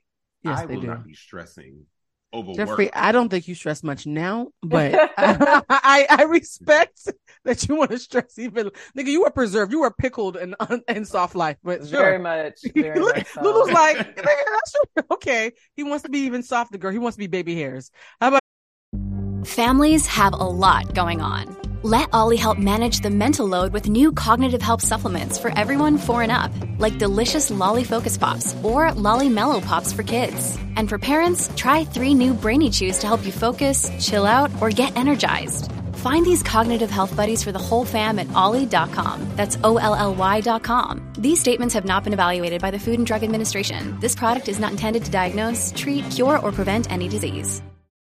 Another day is here, and you're ready for it. What to wear? Check. Breakfast, lunch, and dinner? Check. Planning for what's next and how to save for it? That's where Bank of America can help. For your financial to-dos, Bank of America has experts ready to help get you closer to your goals. Get started at one of our local financial centers or 24-7 in our mobile banking app. Find a location near you at bankofamerica.com slash talk to us. What would you like the power to do? Mobile banking requires downloading the app and is only available for select devices. Message and data rates may apply. Bank of America and a member FDIC. you, you, Lulu? What is your your goal for the next four years? Like a milestone for you to be like, yes, I have to work up to this. Um, you know, to get into like really specifics, I'll probably have to sit down and think about it. But for a huge chunk of my life, like I had like, you know, very rigid goals of things I wanted to do. And my life has changed so much, like based on what I thought I wanted and even just living life and realizing that's not exactly what I want. Mhm. And so Mhm. my my goal is always just to really to be happy and to be healthy and like cuz that those things are like the most important things cuz sometimes I'm I'm changing, I'm shifting, I'm shifting my ideas, I'm shifting career paths, I'm shifting like what I'm niggas. switching these Oh, niggas. sorry, You know what? Wow, we're gonna have LaRon just skip this episode. What what happened? that was not that was not Latasha specific. That was just the whole relationship. intrusive Switching these niggas. intrusive thought. I'm sorry, intrusive thought. Your intrusive thoughts have won once again, friend. They won. I Right. was thinking for me and blue. It was for me and blue. We did it. We did it. Switching these. Oh, Shiny Bay's not gonna return my car after this episode. That's fine. Uh, wow. Leave ass out right now. But Is there a certain relationship milestone that you want to have um in four Ooh. years? Jeffrey, don't be Who, me? Yes, you girl. Hey, no, you're the only one in one, girl. right. Me and Jeffrey still in the streets. we looking for shelter. Um, I, I really, I want us to just continue to be happy. Like being happy is so high on. Oh, you you the priority dick in your relationship. You are such a man. I, I I just I just I just want everybody to be happy. Wow. But that's Wow. really an underrated thing because people be talking about marriage and be talking about kids, and they be miserable with both of those. Okay, things. but can we do something with happiness implied? Do you have a milestone with happiness implied? Um, I think probably live together. wow, that that's the big one. You know what? The funny part is though, Blue, knowing Latasha, like her saying that, I'm like, it's very like I get it. It's very Latasha. Like Latasha to me is like one of the ha- and again, we all have our own personal things, you know, in our moments and stuff. But Latasha is very much like probably in my top two, maybe three of happiest people on this planet that I know. She is always like you never go around Latasha and will be down. If you are down when you come around her, she's the perfect person to get you out of it. Like that. yeah, she's also She human, so she has a full range of embodied. emotions. She's Yeah. a full range of human emotions. No, but Um, I I've spent some time in my life where I was really unhappy for a while, and like really. once I transitioned out of that space, I'm just like I've been very intentional about not going back. So Yeah. that's why like I'm open to changing out shit, like trying throw, throwing something in the trash and trying something new. I'm not afraid to start all over. I'm not Mhm. afraid to do something new. I'm not afraid to get rid of somebody because I'm like my own personal happiness is so high on my priority list. Just like Jeff said, stress gonna kill you and laughing is gonna keep me alive. So I really my, that is big for me. So whatever that looks like, I'm on. Like, cause I feel like what I was on four years ago is not the shit I'm on now. So Oh, child, talk about it. I'm like, what the Y'all remember? I do y'all ever sometimes like just be sitting and think about yourself when you were a teen, a twenty, a early thirty, Yeah. like Yeah. just some of the dumb shit you thought and did. Yes. I think about the people that I was talking to in 2019 in any capacity. Like, I'm not picking up the phone for most of those niggas. Like, are you serious? It's like most of them get- could not get me on the phone. I almost get a, a daily, weekly, at least reminder because you know I keep I keep a young young crew around sometimes, but I just be listening to them Cougar. talk. I just be listening to them talk, and I'd be like, You dumbass. Ooh, You're not gonna mean none of dummy. it. You're not I'm gonna like, mean well, none well, of it. I, I did think that too when I was your age. But Once my- again, we want to point out to the younger viewers, we too were idiots. And so My- I need you to know it's not judgment, just acknowledgement. my favorite thing is when a 25 or under says, because I know who I am. Oh, honey. Oh, honey, come on. No, you uh, don't. No, you I don't. That. Is my favorite thing. I know who I am. I know my body. Remember, remember Olivia from the Cosby Show? I know my body, child. You were eight. Oh. I, I, Oh. you know what's so interesting is that one. I think it's a thing that we have in common. We we all manifested differently because I I honestly think that I have not been unhappy this entire year. I was talking to a friend, and how I was saying um I haven't been depressed the entire year. And I think because I'm so transparent about all the shit that I've been through, people are like, oh, she's secretly crying. I have not had a depressed moment in all of 2023, despite all the bricks being thrown in my head. And when we talk, the three of us, we're always laughing about the absurdity of the shit that happens in our lives, good or bad. yeah. Some of it is painful, and we're still laughing. Jeffrey, we were talking about heartbreak on Thanksgiving and kikiing, like Mm-hmm. on on the couch, like cackling at like the crippling, soul crushing heartaches that we've had to endure. And like we're like, oh man, they I'm gonna suck us out, friend. It's Wait, wait, shitty when you're going through it, but when you're on the other side, it's like, oh, I was an idiot. And it is a lifestyle though, where you're like, life's gonna life, but I refuse to give up my joy. That has to be an intentional choice because life is gonna is. always show its fucking ass. It's gonna always show its ass. The only thing that changes is you. Mhm. Um, I'm I a will very I do acknowledge. Oh, I'm sorry. go no go for it. I do acknowledge my moments of like, I don't know if I want to call them depression or sadness because I used to just ignore them. Like, uh, Just toxically dealing positive, that and, time. and that will Yeah. kill you too. Actually, that will kill you too. Exactly. But now I do say, you know what? This is how I feel right now. Let me let Mhm. me sit in this. Let me understand it. Let me know what it feels like, basically. But I don't stay in it. I be feeling bad for people who lose me. Do y'all be a lot of people like, ah man, you fumbled because I'm a good person. Sucks for you. Sucks to suck, huh? Like I I've never missed anybody that's literally fumbled. this weekend with somebody. Really, it sucks to suck. Very this very sad, but I'm just like, uh, oh, well. Yeah, I think I think being joyous um past 30 in this day and age is miraculous. In this And- economy. In this economy, in this day this and age, look, being joy and I think the reason why so many people say that I present young, I think we all get this is because when you're joyous, they automatically assume you ain't been through shit. not I've been through shit, it's just funny. it is funny. I've been, it's funny. I've been and I through a lot got, of shit. I It's got good hilarious. friends. I have good friends that don't let me stay in it. Yeah, And they have it's just also been through shit, so they help me get through it. That's the line that they have about spirituality versus religion. Religion is for those who are scared of going to hell, and spirituality is for us who've already been there. Like, child, where the crystals at? This shit about to suck. A they question didn't tell about- us this when we was kids. That Thank God they didn't. Like. Thank God. We wouldn't don't think I would've- No, they I- could I- have we. I wouldn't have RSVP. I'd be like, We, we wouldn't have believed him. That's the thing. We would not have believed him. We was kids. We'd be like, no, I want to be grown. I can't wait to be grown. We would not have believed, oh, this is the shit y'all do as adults. yeah, and everything that was a punishment as a child is now reward. What do you mean I gotta go home and go to sleep? Oh, I love that for me. Right. I gotta stay in my room. Oh. Right. Oh my God. Please take me back. Let me be eight years old again. All right, quick question. Are there people who are already creating t-shirts and memes that say, my work ethic is going to be Beyonce in 2024? She's now becoming a poster child for work. I mean, I, th- I feel like she's been a poster child for work ethic, to be honest. So my question to you guys is on a scale of one to 10, being honest, what would you rate your work ethic right now? Jeffrey? My Mm, work yeah. ethic ain't ever going to be Beyonce. I don't want to work that hard. Jeffrey, give us a number. We know that you want to be so soft that you disappear into the Um, air.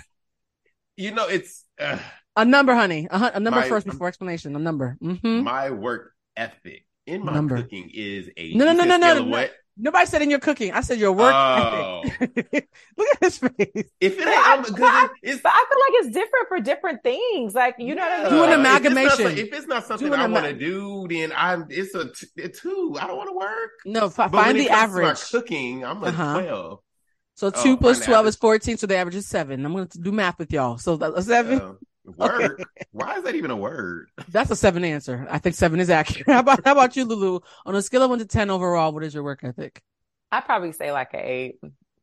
Yeah, I think mine is about an eight. Jeffrey, you went that is far. this is a job interview? Because I need to tell you, my work ethic is a hundred. You're showing you can't count for the job interview. Listen. one to ten, 112. That's, that's how I got all those marketing jobs with those great salaries. Lying, my work ethic lying. was hundred. Have you ever accidentally lied into a job that you didn't really think you were going to get? Every job I've ever had outside of what I'm currently doing, I have never been qualified for. In my life is I've Not always thought qualified for was, anything. I ain't qualified for nothing, girl. Let me tell you.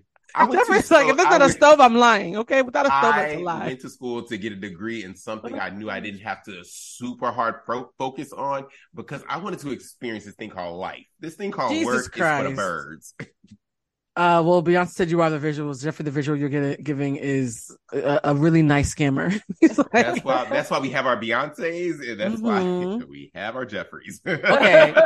so next, well, this is a seven. Seven's not that bad. So seven, eight, and eight, right? So how would you say that Uh-uh, your work? was? I said an eight. Oh, okay. I didn't hear you. I'm sorry. Yeah, because for something that I like, it's usually like a ten or a twelve. Like I go into t- tunnel vision. For something I don't like, it's usually like a five or a six, which means Maybe I'm still. it's I, it's gonna pass, but it's, that's not gonna be my best. So, do you think your work ethic, like if you have a, like a goal that you're really working towards, do you think that's gonna in any way impact your relationships? Because I feel like there's a lot of men now that I've been spending time with. I'm not gonna mention anything else about my dating life because y'all almost caught me earlier. Um, and I was talking about how you know they keep on saying we had a conversation last week about how oh I need to get to a certain level of, of money before I think I can afford to date. And so I was like, oh, their work ethic is literally affecting their ability to get to know me. Jeffrey, do you think because of your work ethic with with with, your, with cooking and where you want to be with your culinary dreams, do you think that's impacting how you date or how you handle your relationships, or you still living a soft life regardless? I'm living a soft life regardless, but You already knew the it answer to that depends if you if you broke and ain't trying to make this soft life softer. I mean, I got to work harder. That's what you math got. ain't wait, wait, wait a minute. I love cooking, but I would much rather cook for free for y'all and have my friends over than be doing all of this. Wait, you don't want to have like a restaurant and you're working seven Oh days no, a I've never. week? no, even outside, no, I've never dreamed because I've worked in a restaurant. Um, yeah. Restaurants are um, terrible. Through, all through college, I have never in my life wanted to own a restaurant. The closest thing for me is my DoorDash store. That is Mhm. all I want. But no, I do not want a brick and mortar. I mm-mm. So it's too much work. What happens if you fall in Yeah. love with somebody else who likes the soft life? Then what? He wouldn't. Damn. I mean, how big, is, how big is their how big is their soft life cushion? Well, the cushion requires work, don't it? Or, or, or, Sometimes. Maybe you got a trust fund. a trust fund, baby. So you want you want a trust fund? Wow, Jeffrey said if you he wants the soft life, but you can't come. Like you have to be able to provide for the soft life. Listen, I ain't got nothing. As long as the lights stay on, I ain't got nothing to say. I ain't asking how you do it because I don't need to be called in for questioning. But That part that's actually very valid.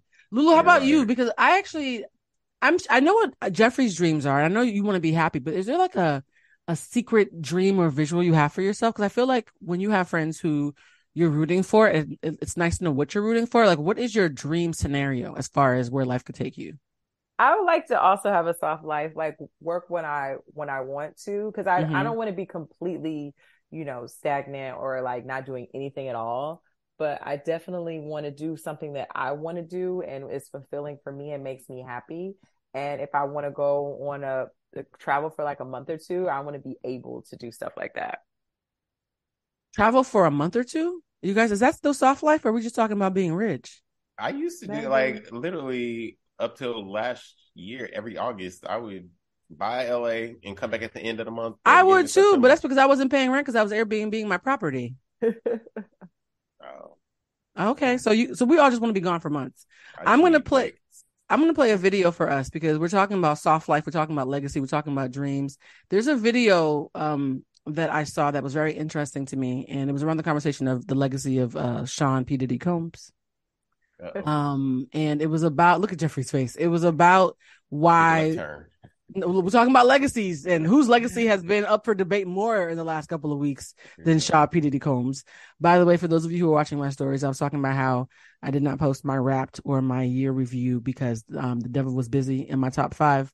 My number one artist for the year was Diddy. And it's not because I was listening to Diddy's, because I was listening to Teyana Taylor and she's on Diddy's album, but he gets the credit. So imagine how I felt when a big old red devil looking picture of Diddy popped up as your number one artist is Sean Diddy. I was like, this is not, uh uh No, Satan is busy, right? So technically, my top played artist of the year is Teyana Taylor, but because Diddy calls everything Diddy, Mm. uh, Apple is telling people that in 2023 he was my top artist, and I feel a way about that.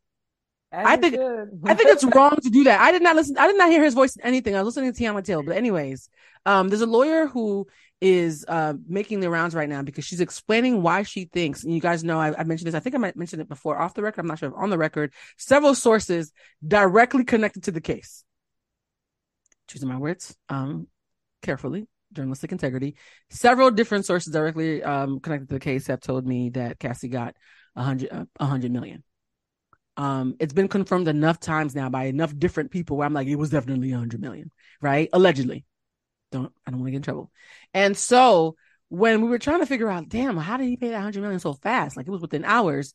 There's a lawyer who's gone viral. Jeffrey's like he got a 100 million? Yes we know jeffrey. Like no but but the ego is a powerful drug. And diddy has been allegedly stealing pennies for years. You know what I mean? So why how do you go from stealing pennies to now suddenly giving that much all at once? And there's a lawyer who's gone viral for explaining it. I'm gonna do a screen share so that we can explain it. Um, but because of how I live my life, I need to make sure that there's nothing else that is open. Child. Why are you doing that? I was gonna say, Lou, did you post a um a year in your Spotify or Apple Music? What you no, do? I, What I didn't. Mm-mm. I Did saw you? mine, but I didn't want to post it. Oh, you were emba- you were you were embarrassed because you were doing some thought some My- hot girl shit. No, actually, it was funny because I had to, it was so my top.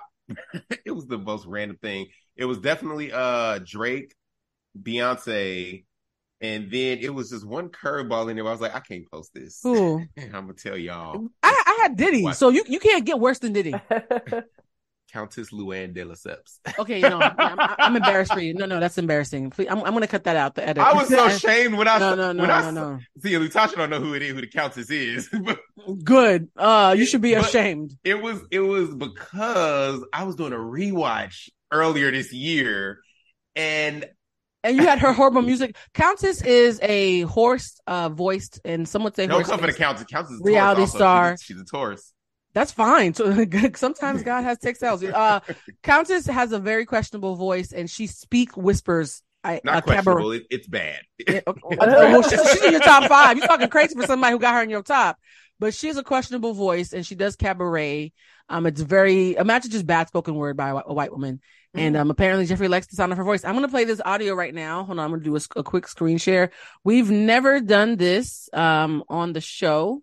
Um, Look at us. look look at us evolving. All right, I'm gonna do the volume.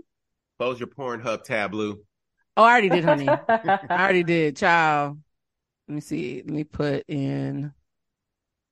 They didn't sue just Diddy. They sued his corporations. They sure did. and they sued his corporations and sued as her, in her capacity as an employee. When you do that, it triggers commercial liability insurance. Yeah. And it triggers another policy called directors and officers Okay. And we know he's a director of these companies as the CEO. So now you got two policies. Mhm. What happens then is it takes away Puffy's ability to settle. It's not his choice no more. So it's no longer personal accountability, it's his organization. it's his organization. And it's no different than like if you hit somebody with your car. Listen to this part. It, it- let's say you have State Farm. Mm. State Farm gets to decide to settle, not you. You could say, I didn't run the stop sign. That's not true. They're lying. If State Farm says, we don't care, we did our investigation, we're settling. That's it. That's what happened here. So because they add they added those claims, the corporate insurance carrier got to say, read over and say, Oh hell no, we giving her the money. We're hearing you. So do you guys hear that? She's saying, and she's she's a lawyer, and I'm gonna explain who she is in a second. She's saying that this was like an insurance claim where because they went after the the corporations and not just Diddy as a sole person, that's why he didn't actually have a complete say in settling. It was a choice that was taken out of his hands, which was a great alleged uh, alley oop from her lawyers. What do you guys think about that? The thought that Diddy literally did not have a choice, and she ba- basically painted him in a legal corner where she knew that somebody else was going to do the right thing, even if he wouldn't. Because that's brilliant if it's true. Yeah, I'm saying smart. Shit. And they're- the the insurance companies probably have like more money to to throw around anyways. Like I'm Exactly. obviously Diddy has tons of money, but just like literally liquid a hundred million dollars to be like, here you go, girl, without going through litigation for years and decades and all this other shit. Like, I'm of so course, curious what his, obviously. what's his deductible? right? Can you imagine? And then, They and, and pay, to- they pay her a hundred million. Diddy Diddy gave him five hundred dollars. right like like think about it though substantiating her claim is the fact that after this happened and the claim was settled then he started stepping down which sounds like they were like okay we're gonna give her the money and you have to start stepping down because this is a bad look for us legally um shout out to cassie's team i've heard lots of things behind the scenes about the maneuvering um, apparently she had her whole tribe around her and it's amazing how they all got around her. But what's very interesting, there was a young lady who was talking. Do you guys recognize her at all? The lawyer who was just talking? Mm-hmm. Her name is Dr. Simone Redwine. She's an attorney, but she's also a former cast member of the OWN TV reality dating show, Ready to Love. And she was engaged to a man who secretly had money problems and then had to publicly break up her engagement when she realized that he was secretly spending money rather than saving up for their wedding. So I found it very interesting that someone who had been publicly embarrassed for what one could call a lack of discernment in her personal life ha- is so brilliant at her job. And I was like, damn, Simone, where was all this brilliance when you were mm, dating that man who couldn't? She had to learn. She learned from then. But I mean, I think that sometimes you don't always know. And like, if you trust somebody, you're not necessarily prying to the public life. And I remember, I think we watched like a little bit of her interview. We did. And he was, and he was just giving up this bravado and she just wasn't digging. And like, that's unfortunate. I got to be inch high private eye every time I date somebody because maybe even though you are driving this nice car, you live in this nice place, your ass is broke, even just trying to keep up this persona for me. My Like, thing is that she admitted that she, she he admitted that he was broke before they got engaged though. So my thing is Mhm. when you found out that he had been lying to you to get you to get engaged to him, was that not a red flag to especially as somebody who's who's brilliant legally? You're a lawyer. Like Like she you probably yeah, was like, I can, I can help. I can fix this. I'm smart. I make So- money. Like we could do it together. I love you. Yeah, exactly so what I she was saying, said. to, to that point, literally, honestly, I always say the heart and the mind. When you are in love, the heart and the mind don't listen to each other. Mhm. And yeah, he probably told, like you say, he told her, I don't have that the financial, you know, amounts that you do. But her being in love, she's like, okay, we're gonna figure this out, boo. See that, was, and the reason why I'm bringing this up is not because I'm judging her. I've actually been her. Like there've been times people were like, "Blue, you are too smart. How the hell did you end up in this?" I was like, "But I thought I was gonna love him and I was gonna help him fix himself, and then he lied again." Uh, she said in the the pod that she was in that the moment she knew that she had to break off the engagement was when they had agreed that he was gonna save, I think, a thousand dollars a month up until their wedding, and instead he showed up with a sports car. That's She was how like- you got in that situation the first fucking Right. place. she was like- now that. Can you imagine that you are a successful rich lawyer who just got embarrassed on national television by your quote unquote deadbeat fiance and he promises you he's going to put money away for the wedding and instead shows up with a sports car? How would you react? Knowing that publicly you've gone on the record saying, no, I believe my man, my man, my man, I support him. Not First favorably. all, we ain't have no um, wedding that's gonna cost the amount of a sports car. I mean, that's, that's I'm another saving that money. We going to the courthouse or we doing I'm the little- same way. i I'm- want a simple, simple justice of the peace courthouse situation, a nice fun reception, and then I'm going on vacation for a month. with my with my partner. My reception is going to be the vacation. Y'all can come join us on vacation. I'm, No, we're gonna be I ain't throwing this party for everybody. I ain't throwing this party for everybody else. Those are what weddings are. Those are flashy parties that you throw for everybody else to flaunt your love. And hate to say it when that don't work out, and then we got the divorce coming. But I'm not spending that much money on a wedding. Like, no, we're not doing that. How about you, Lulu? Would you spend money? Me and Jeffrey are the two trying to save the money for the vacation and the marriage. I would I would like to have a wedding mostly because Your I family? I want like getting my family together, especially like my cousins and like, you know, the, the people who I don't get to see a lot. And a lot of times those are the instances when everybody really gets together. Like everybody doesn't really get together like that as much anymore. So I would just like that opportunity to get a lot of my friends and family together. Cause unfortunately, you know, when you single, if you don't have no big milestones, you can't be like, Hey, I lost 15 pounds. Everybody, let's go come have a party. Like We do celebrate. Oh, We we, can celebrate, celebrate that. that. with you. I- you know, I'm beat up. Y'all will celebrate, but I'm talking about like my aunts, my uncles, my cousins, Um, like people like actually take time out of their lives and their days, like when you have a baby, when you get married, when you do all this stuff. So since I'm not having those milestones, like if I did get married, I would want to have a wedding. I, it doesn't have to be an elaborate hundred thousand dollar wedding, but I Oh hell like, no! I would like to do something because I just like to get my family together, especially, I mean, I see my immediate family a lot, but even like the, the, per- the more peripheral ones, like I just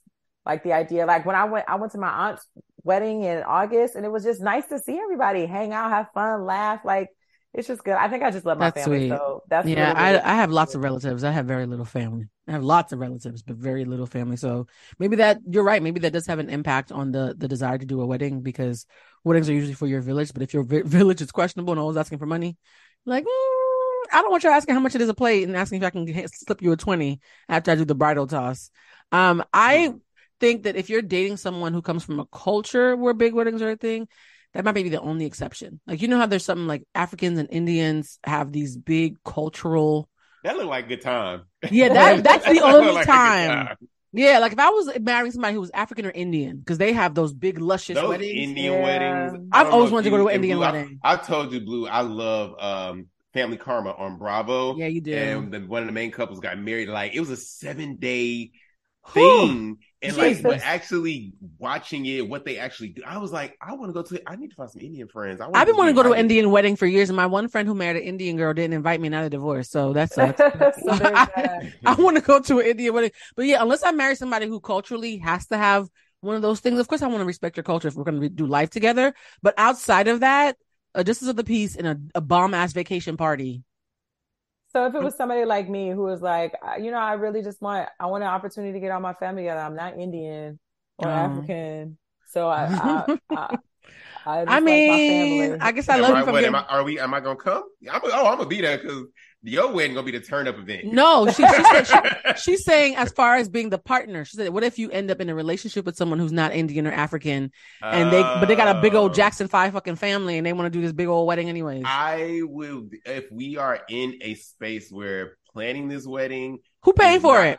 That's what I was gonna say. It's not gonna. Is that big ass family paying for it? That's my question. But Honestly, that's what I'm saying. No, as long as planning it, doing it won't actually affect our finance. Like we gonna be stressed out about it. Sure, if this is what you want, I'm fine. I I don't mind it, but I'm not setting out to have this grand party for everybody else. But if it's not going to affect us, Lulu, would they pay for it? Sure. I, I, my parents would absolutely help. Like, oh, yeah, then yeah, then definitely. If your parents gonna pay for us to have a big luxurious wedding for your 80 million family members, yeah, I'll show up to that. I love you. But if I gotta pay for it, I can't. Uh uh-uh. uh. I also want to ask before we move on from Cassie and Diddy, like I feel like the fact that she su- like sued the company and all that stuff, I feel like that changes everything for all these niggas who was like, well, if you just, you know, you knew how he was, why you ain't get out of there? Why you ain't leave? Blah, blah, blah, blah, blah. It's like she sued her employer, motherfucker. Now what?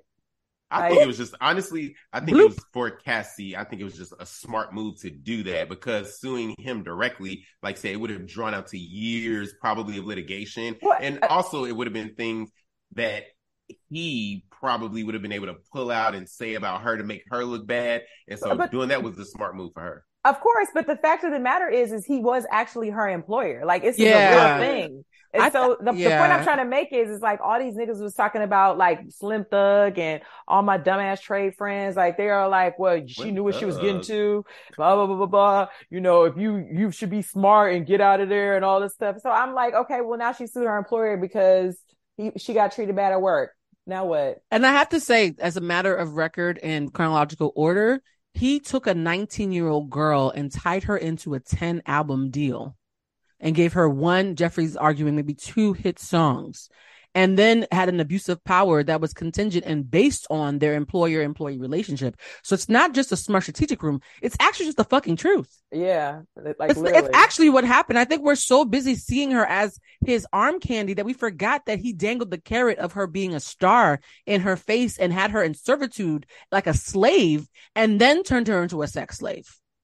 So it's not just brilliant so- move. It's actually the truth of what actually happened. Yeah. I, I'm Team Cassie. I like what she did. I'm happy you're not the devil. I- You'd have to get a new co-host if you were Team Diddy. I'd be like, friend. Oh no, no, no. I, I like I like the way she did it, the way she went about it. She got it done. She said, you know, let's get this done real quick, real fast. I'm gonna sue the corporation. Fuck a Diddy. Right.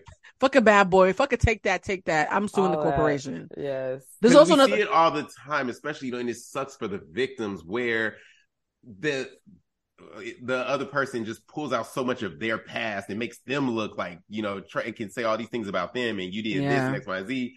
Cassie said, "Uh, you ain't finna tear me down. We finna get this done real quick."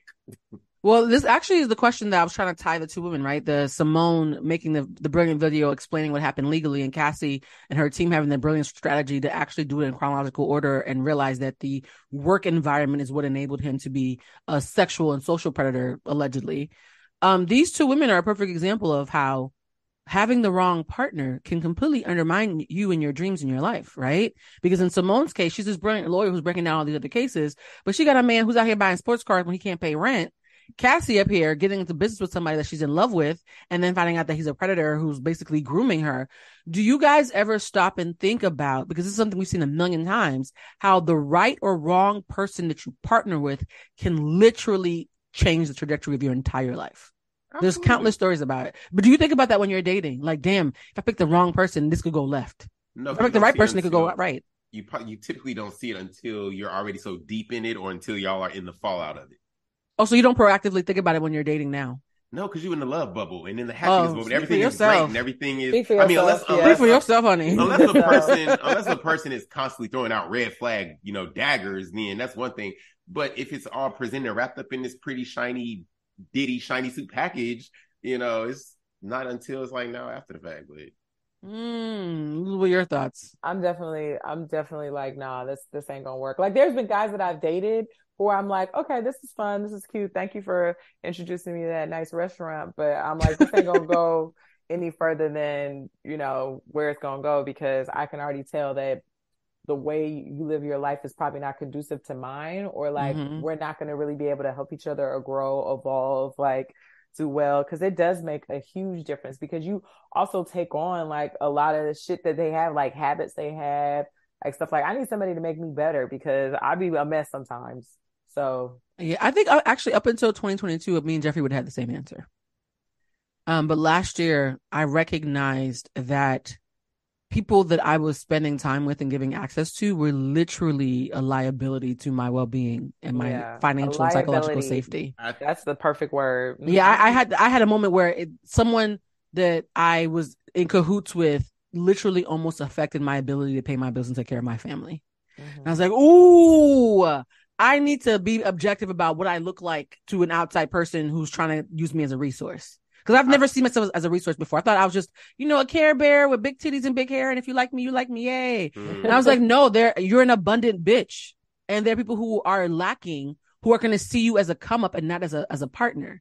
And I had never thought like that until last year. I feel like what you just said, Blue, is very real. Like again, it's just it through my experience of now having these previous relationships and things that I went through. Now I feel like I would be, but in the past I was very much like, it's a carnival. These ain't red flags. Like what about? It's Six Six Flags.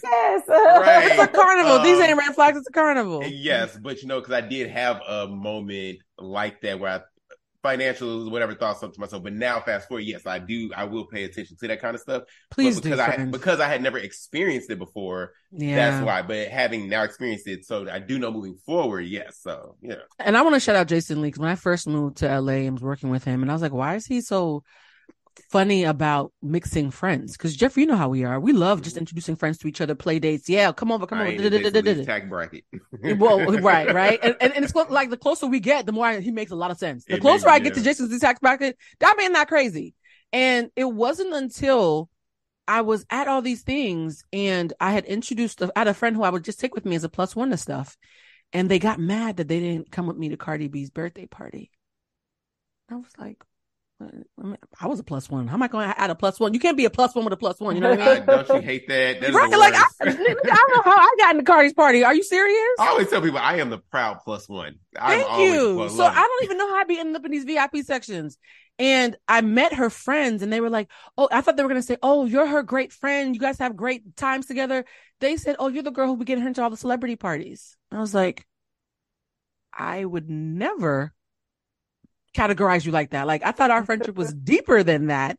And to hear the way that she had been talking about me, I was like, Oh, I'm your plug. I thought you, I was your homegirl. And I was like, oh, babes, you're being a little bit naive here. You don't realize what it looks like. Like, you think it's fun that you got into VIP again, but to people who are not in VIP, they're like, that bitch is always in VIP and they're looking at it differently. You see what I'm saying? And I think all three of us have that in common where we're just trying to have a good time. And if we run into somebody who got something popping and they want us to be in the, in the area because we a good time, then it, so be it, right? We don't intentionally set out to be opportunist. And I think when you're not an opportunist, it's unnatural for you to, to realize that people are looking at you as an opportunity. Does that make sense, I guys? already, I already told you, you know what my work ethic is. Being an opportunist takes a lot of work.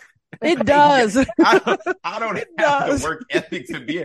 I just be existing, and people like to invite me to places. Okay, because we're I'm fun. not- You're a fun yeah, person. like it takes a lot of work to be an opportunist. I ain't got that energy. Mm. a lot of friend I people gotta do cook. folks. I gotta cook my friends. I know. Oh, so when are we coming over for the red beans and rice? You didn't really finish that invite. What's what's up with I- that? it's all it's all here. Well, you gotta you gotta come before uh, 10 p.m. tomorrow because I will be on a flight. Lord. Jeffrey, where are you going? I am, Jeffrey, where I'm are you going? Freezing, I'm freezing. No, I'm going to celebrate um, a house with my friends of mine. They just bought a house. So I'm Where are you going? I didn't Uh, ask what. Where are you going? I'm going actually for the first time since 2015. I'm actually going to Atlanta. Oh, I have not been to, right. That's what I am. I have not been to Atlanta since 2015. No disrespect to Atlanta. No, that's all right because I know it was There's like, probably uh, lovely people in Atlanta. Um, but some I of y'all, uh, Atlanta. I, I, I would love to be able to say that someday. I'm going to see Jessica, so I already told her Lou she got to do some two strand twists for me. Oh, that's gonna. So you're gonna come here with your hair swinging on next week? First time I ever got my hair when I started growing. First time I ever got twisted. Our friend Jessica King, she did it. Latasha was there, and we just sit. I was sitting in that chair for hours. Oh, I think we. I, th- I think she and I just started following each other recently. That's so funny. yeah. So uh, Okay, so you're gonna be in Atlanta getting your hair twisted and doing roll bounce and, to- housewarming and seeing some friends. Yeah. And Lulu, what do you have planned for this week? Um, this week I listen. I y'all was complaining about getting up at five. I get up at four forty five like almost every single day. Oh Jesus Christ, we have to get a, a sponsorship with Lulu out of this. During the week, I don't really do much because I'm sleepy. Like as soon as we get done with this, I'm going to bed. Uh, I, I I I appreciate took the a nap today. I have had two days of getting up at 5 a.m. and I am drained. I don't do Yeah. afternoon naps. I Yeah. took a nap today. I have a lot of stuff happening with my mom and my family back home, and my phone's been ringing. They keep calling me at 6 a.m. because they don't understand that 6 a.m. is 9 a.m. for them. So I've been getting up super early. This week, I am going to the Debbie Allen Nutcracker premiere thing. Is Um, it I'm in going- Redondo Beach?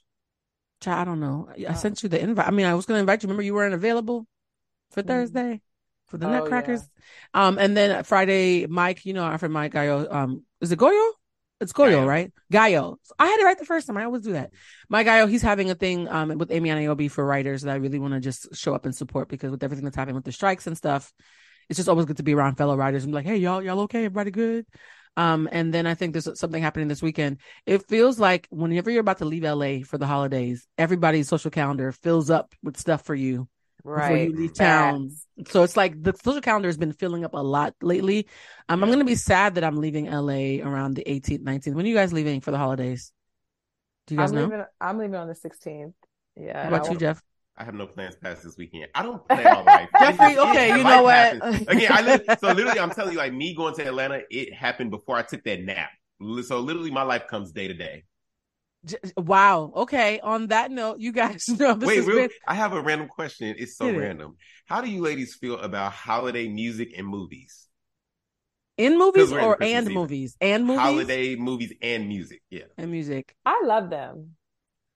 Get me in the Christmas spirit. See? I like the R and B ones. Let it snow. I, I- I like the R and B ones. Like I, I like I like the idea of people smashing and fucking under the Christmas tree by the fireplace or something. See. I'm, I'm literally one of those people. Like I love. I think Christmas it is the like the song. It is the most wonderful time of the year. I love the holiday spirit and a preview for the new um Eddie Murphy Tracee Ellis Ross film on Amazon Candy Cane Lane. Yes, Candy Cane Lane. It flashed across screen. I was like, "Ooh, I want to watch that." And uh my friend, the 24 year old, said, um, "Why do you want to watch that? It's a holiday movie. It's cheesy." And I was like, "Well, one, it's the holidays. Wow, the But kids two- are not okay. They're all dead on the inside. Wow. Oh, like, Grinch that- head self. It's Jesus. supposed to be like like the holidays are supposed to be fun and cheesy. Like I, I have my music, my alarm. I change it on December first every year. My Sonos system, it is changed to my Christmas playlist, which is a, a shuffle of Boyz II Men, Mariah Carey, Whitney Houston, Kirk Franklin, R and B. Christmas is my favorite. Yeah. It's all of that. Like I wake up every day to how, or the kid is in there too. I wake up to holiday music every day for 31 days. And I just love it. And I, then I had another friend who's same age and he was like, Oh yeah, I hate holiday movies and I hate, ho-. I was like, was, oh. am I the only one? No. I love will say cheesy, this. happy ending of a Christmas movie. I love all of that stuff. I will say this, so just that those people don't feel unheard. Um, they might be depressed because in 2012, I remember being at Marshalls. You know, when you go to Marshalls and they was playing the holiday music, I would start crying whenever I would hear holiday music because I had really bad uh, memories of Christmas because my family was always working. We were never together. which is a really lonely and depressing time of year for me. Shout out to therapy. I can now listen to Christmas music now and, and feel what you feel. But there was a whole section of my life, particularly in my 20s, where I found Christmas incredibly depressing. And it's also the time of the time of year where suicide and unaliving rates uh, spike. It's the time of year where people unalive themselves the most. So the very thing that makes you happy, people who don't have that and who are depressed by it, having it shoved in their faces actually makes them more depressed by comparison. So these two people specifically hmm that said that, that's that's not them. They You don't know happy No, no, no. We talked. They're not no, these depressed are- and these not are- depression shows no, up different are like ways. like no, like they're like like their their Christmases were always very family and very happy and very festive. They just like for whatever reason, I They and might I, be and I asked them, no, I did. I asked them. I asked like, was it linked to something like that? And they was like, no, I just don't like. I just don't like holiday music. So that's what that's what I mean in that general sense because there are people like that. Lulu, this is the conversation about conscious and subconscious again. You, you, you, you feel it happening? I'm sure everything you said is consciously true, friend. And just sometimes I love the have- holidays. I want everybody to just like. I don't like cold weather. I don't want to see no snow. You hate but I love the music and I love the cheesiness of the films where everything works out for the families and People who say they don't know Yeah. usually have unresolved pain that they just haven't confronted or don't want to admit. So uh, for those folks who hear Christmas carols and want to weep like I did in 2012 before I got help, um, I need you to know that you're not alone. Um, and that, you know, uh, please recognize that if something that joyous makes you feel that sad and, and grumpy, there's something there. I love it. There's oh, Jeffrey loves it. Jeffrey says, "Holly jolly." poinsettias in here. He's like, "Wow, you really about to decorate?" That's the one thing. I, I was about to order a Christmas tree on Amazon, but then I started I started reading reviews of the one that I really wanted.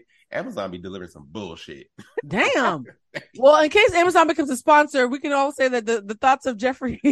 They need to fill out them Christmas trees a little more. They Christmas trees be looking the ones that they advertise as full fluffed out trees. I saw like the the uh reviewers and they would submit photos of what the tree looked like when it got there.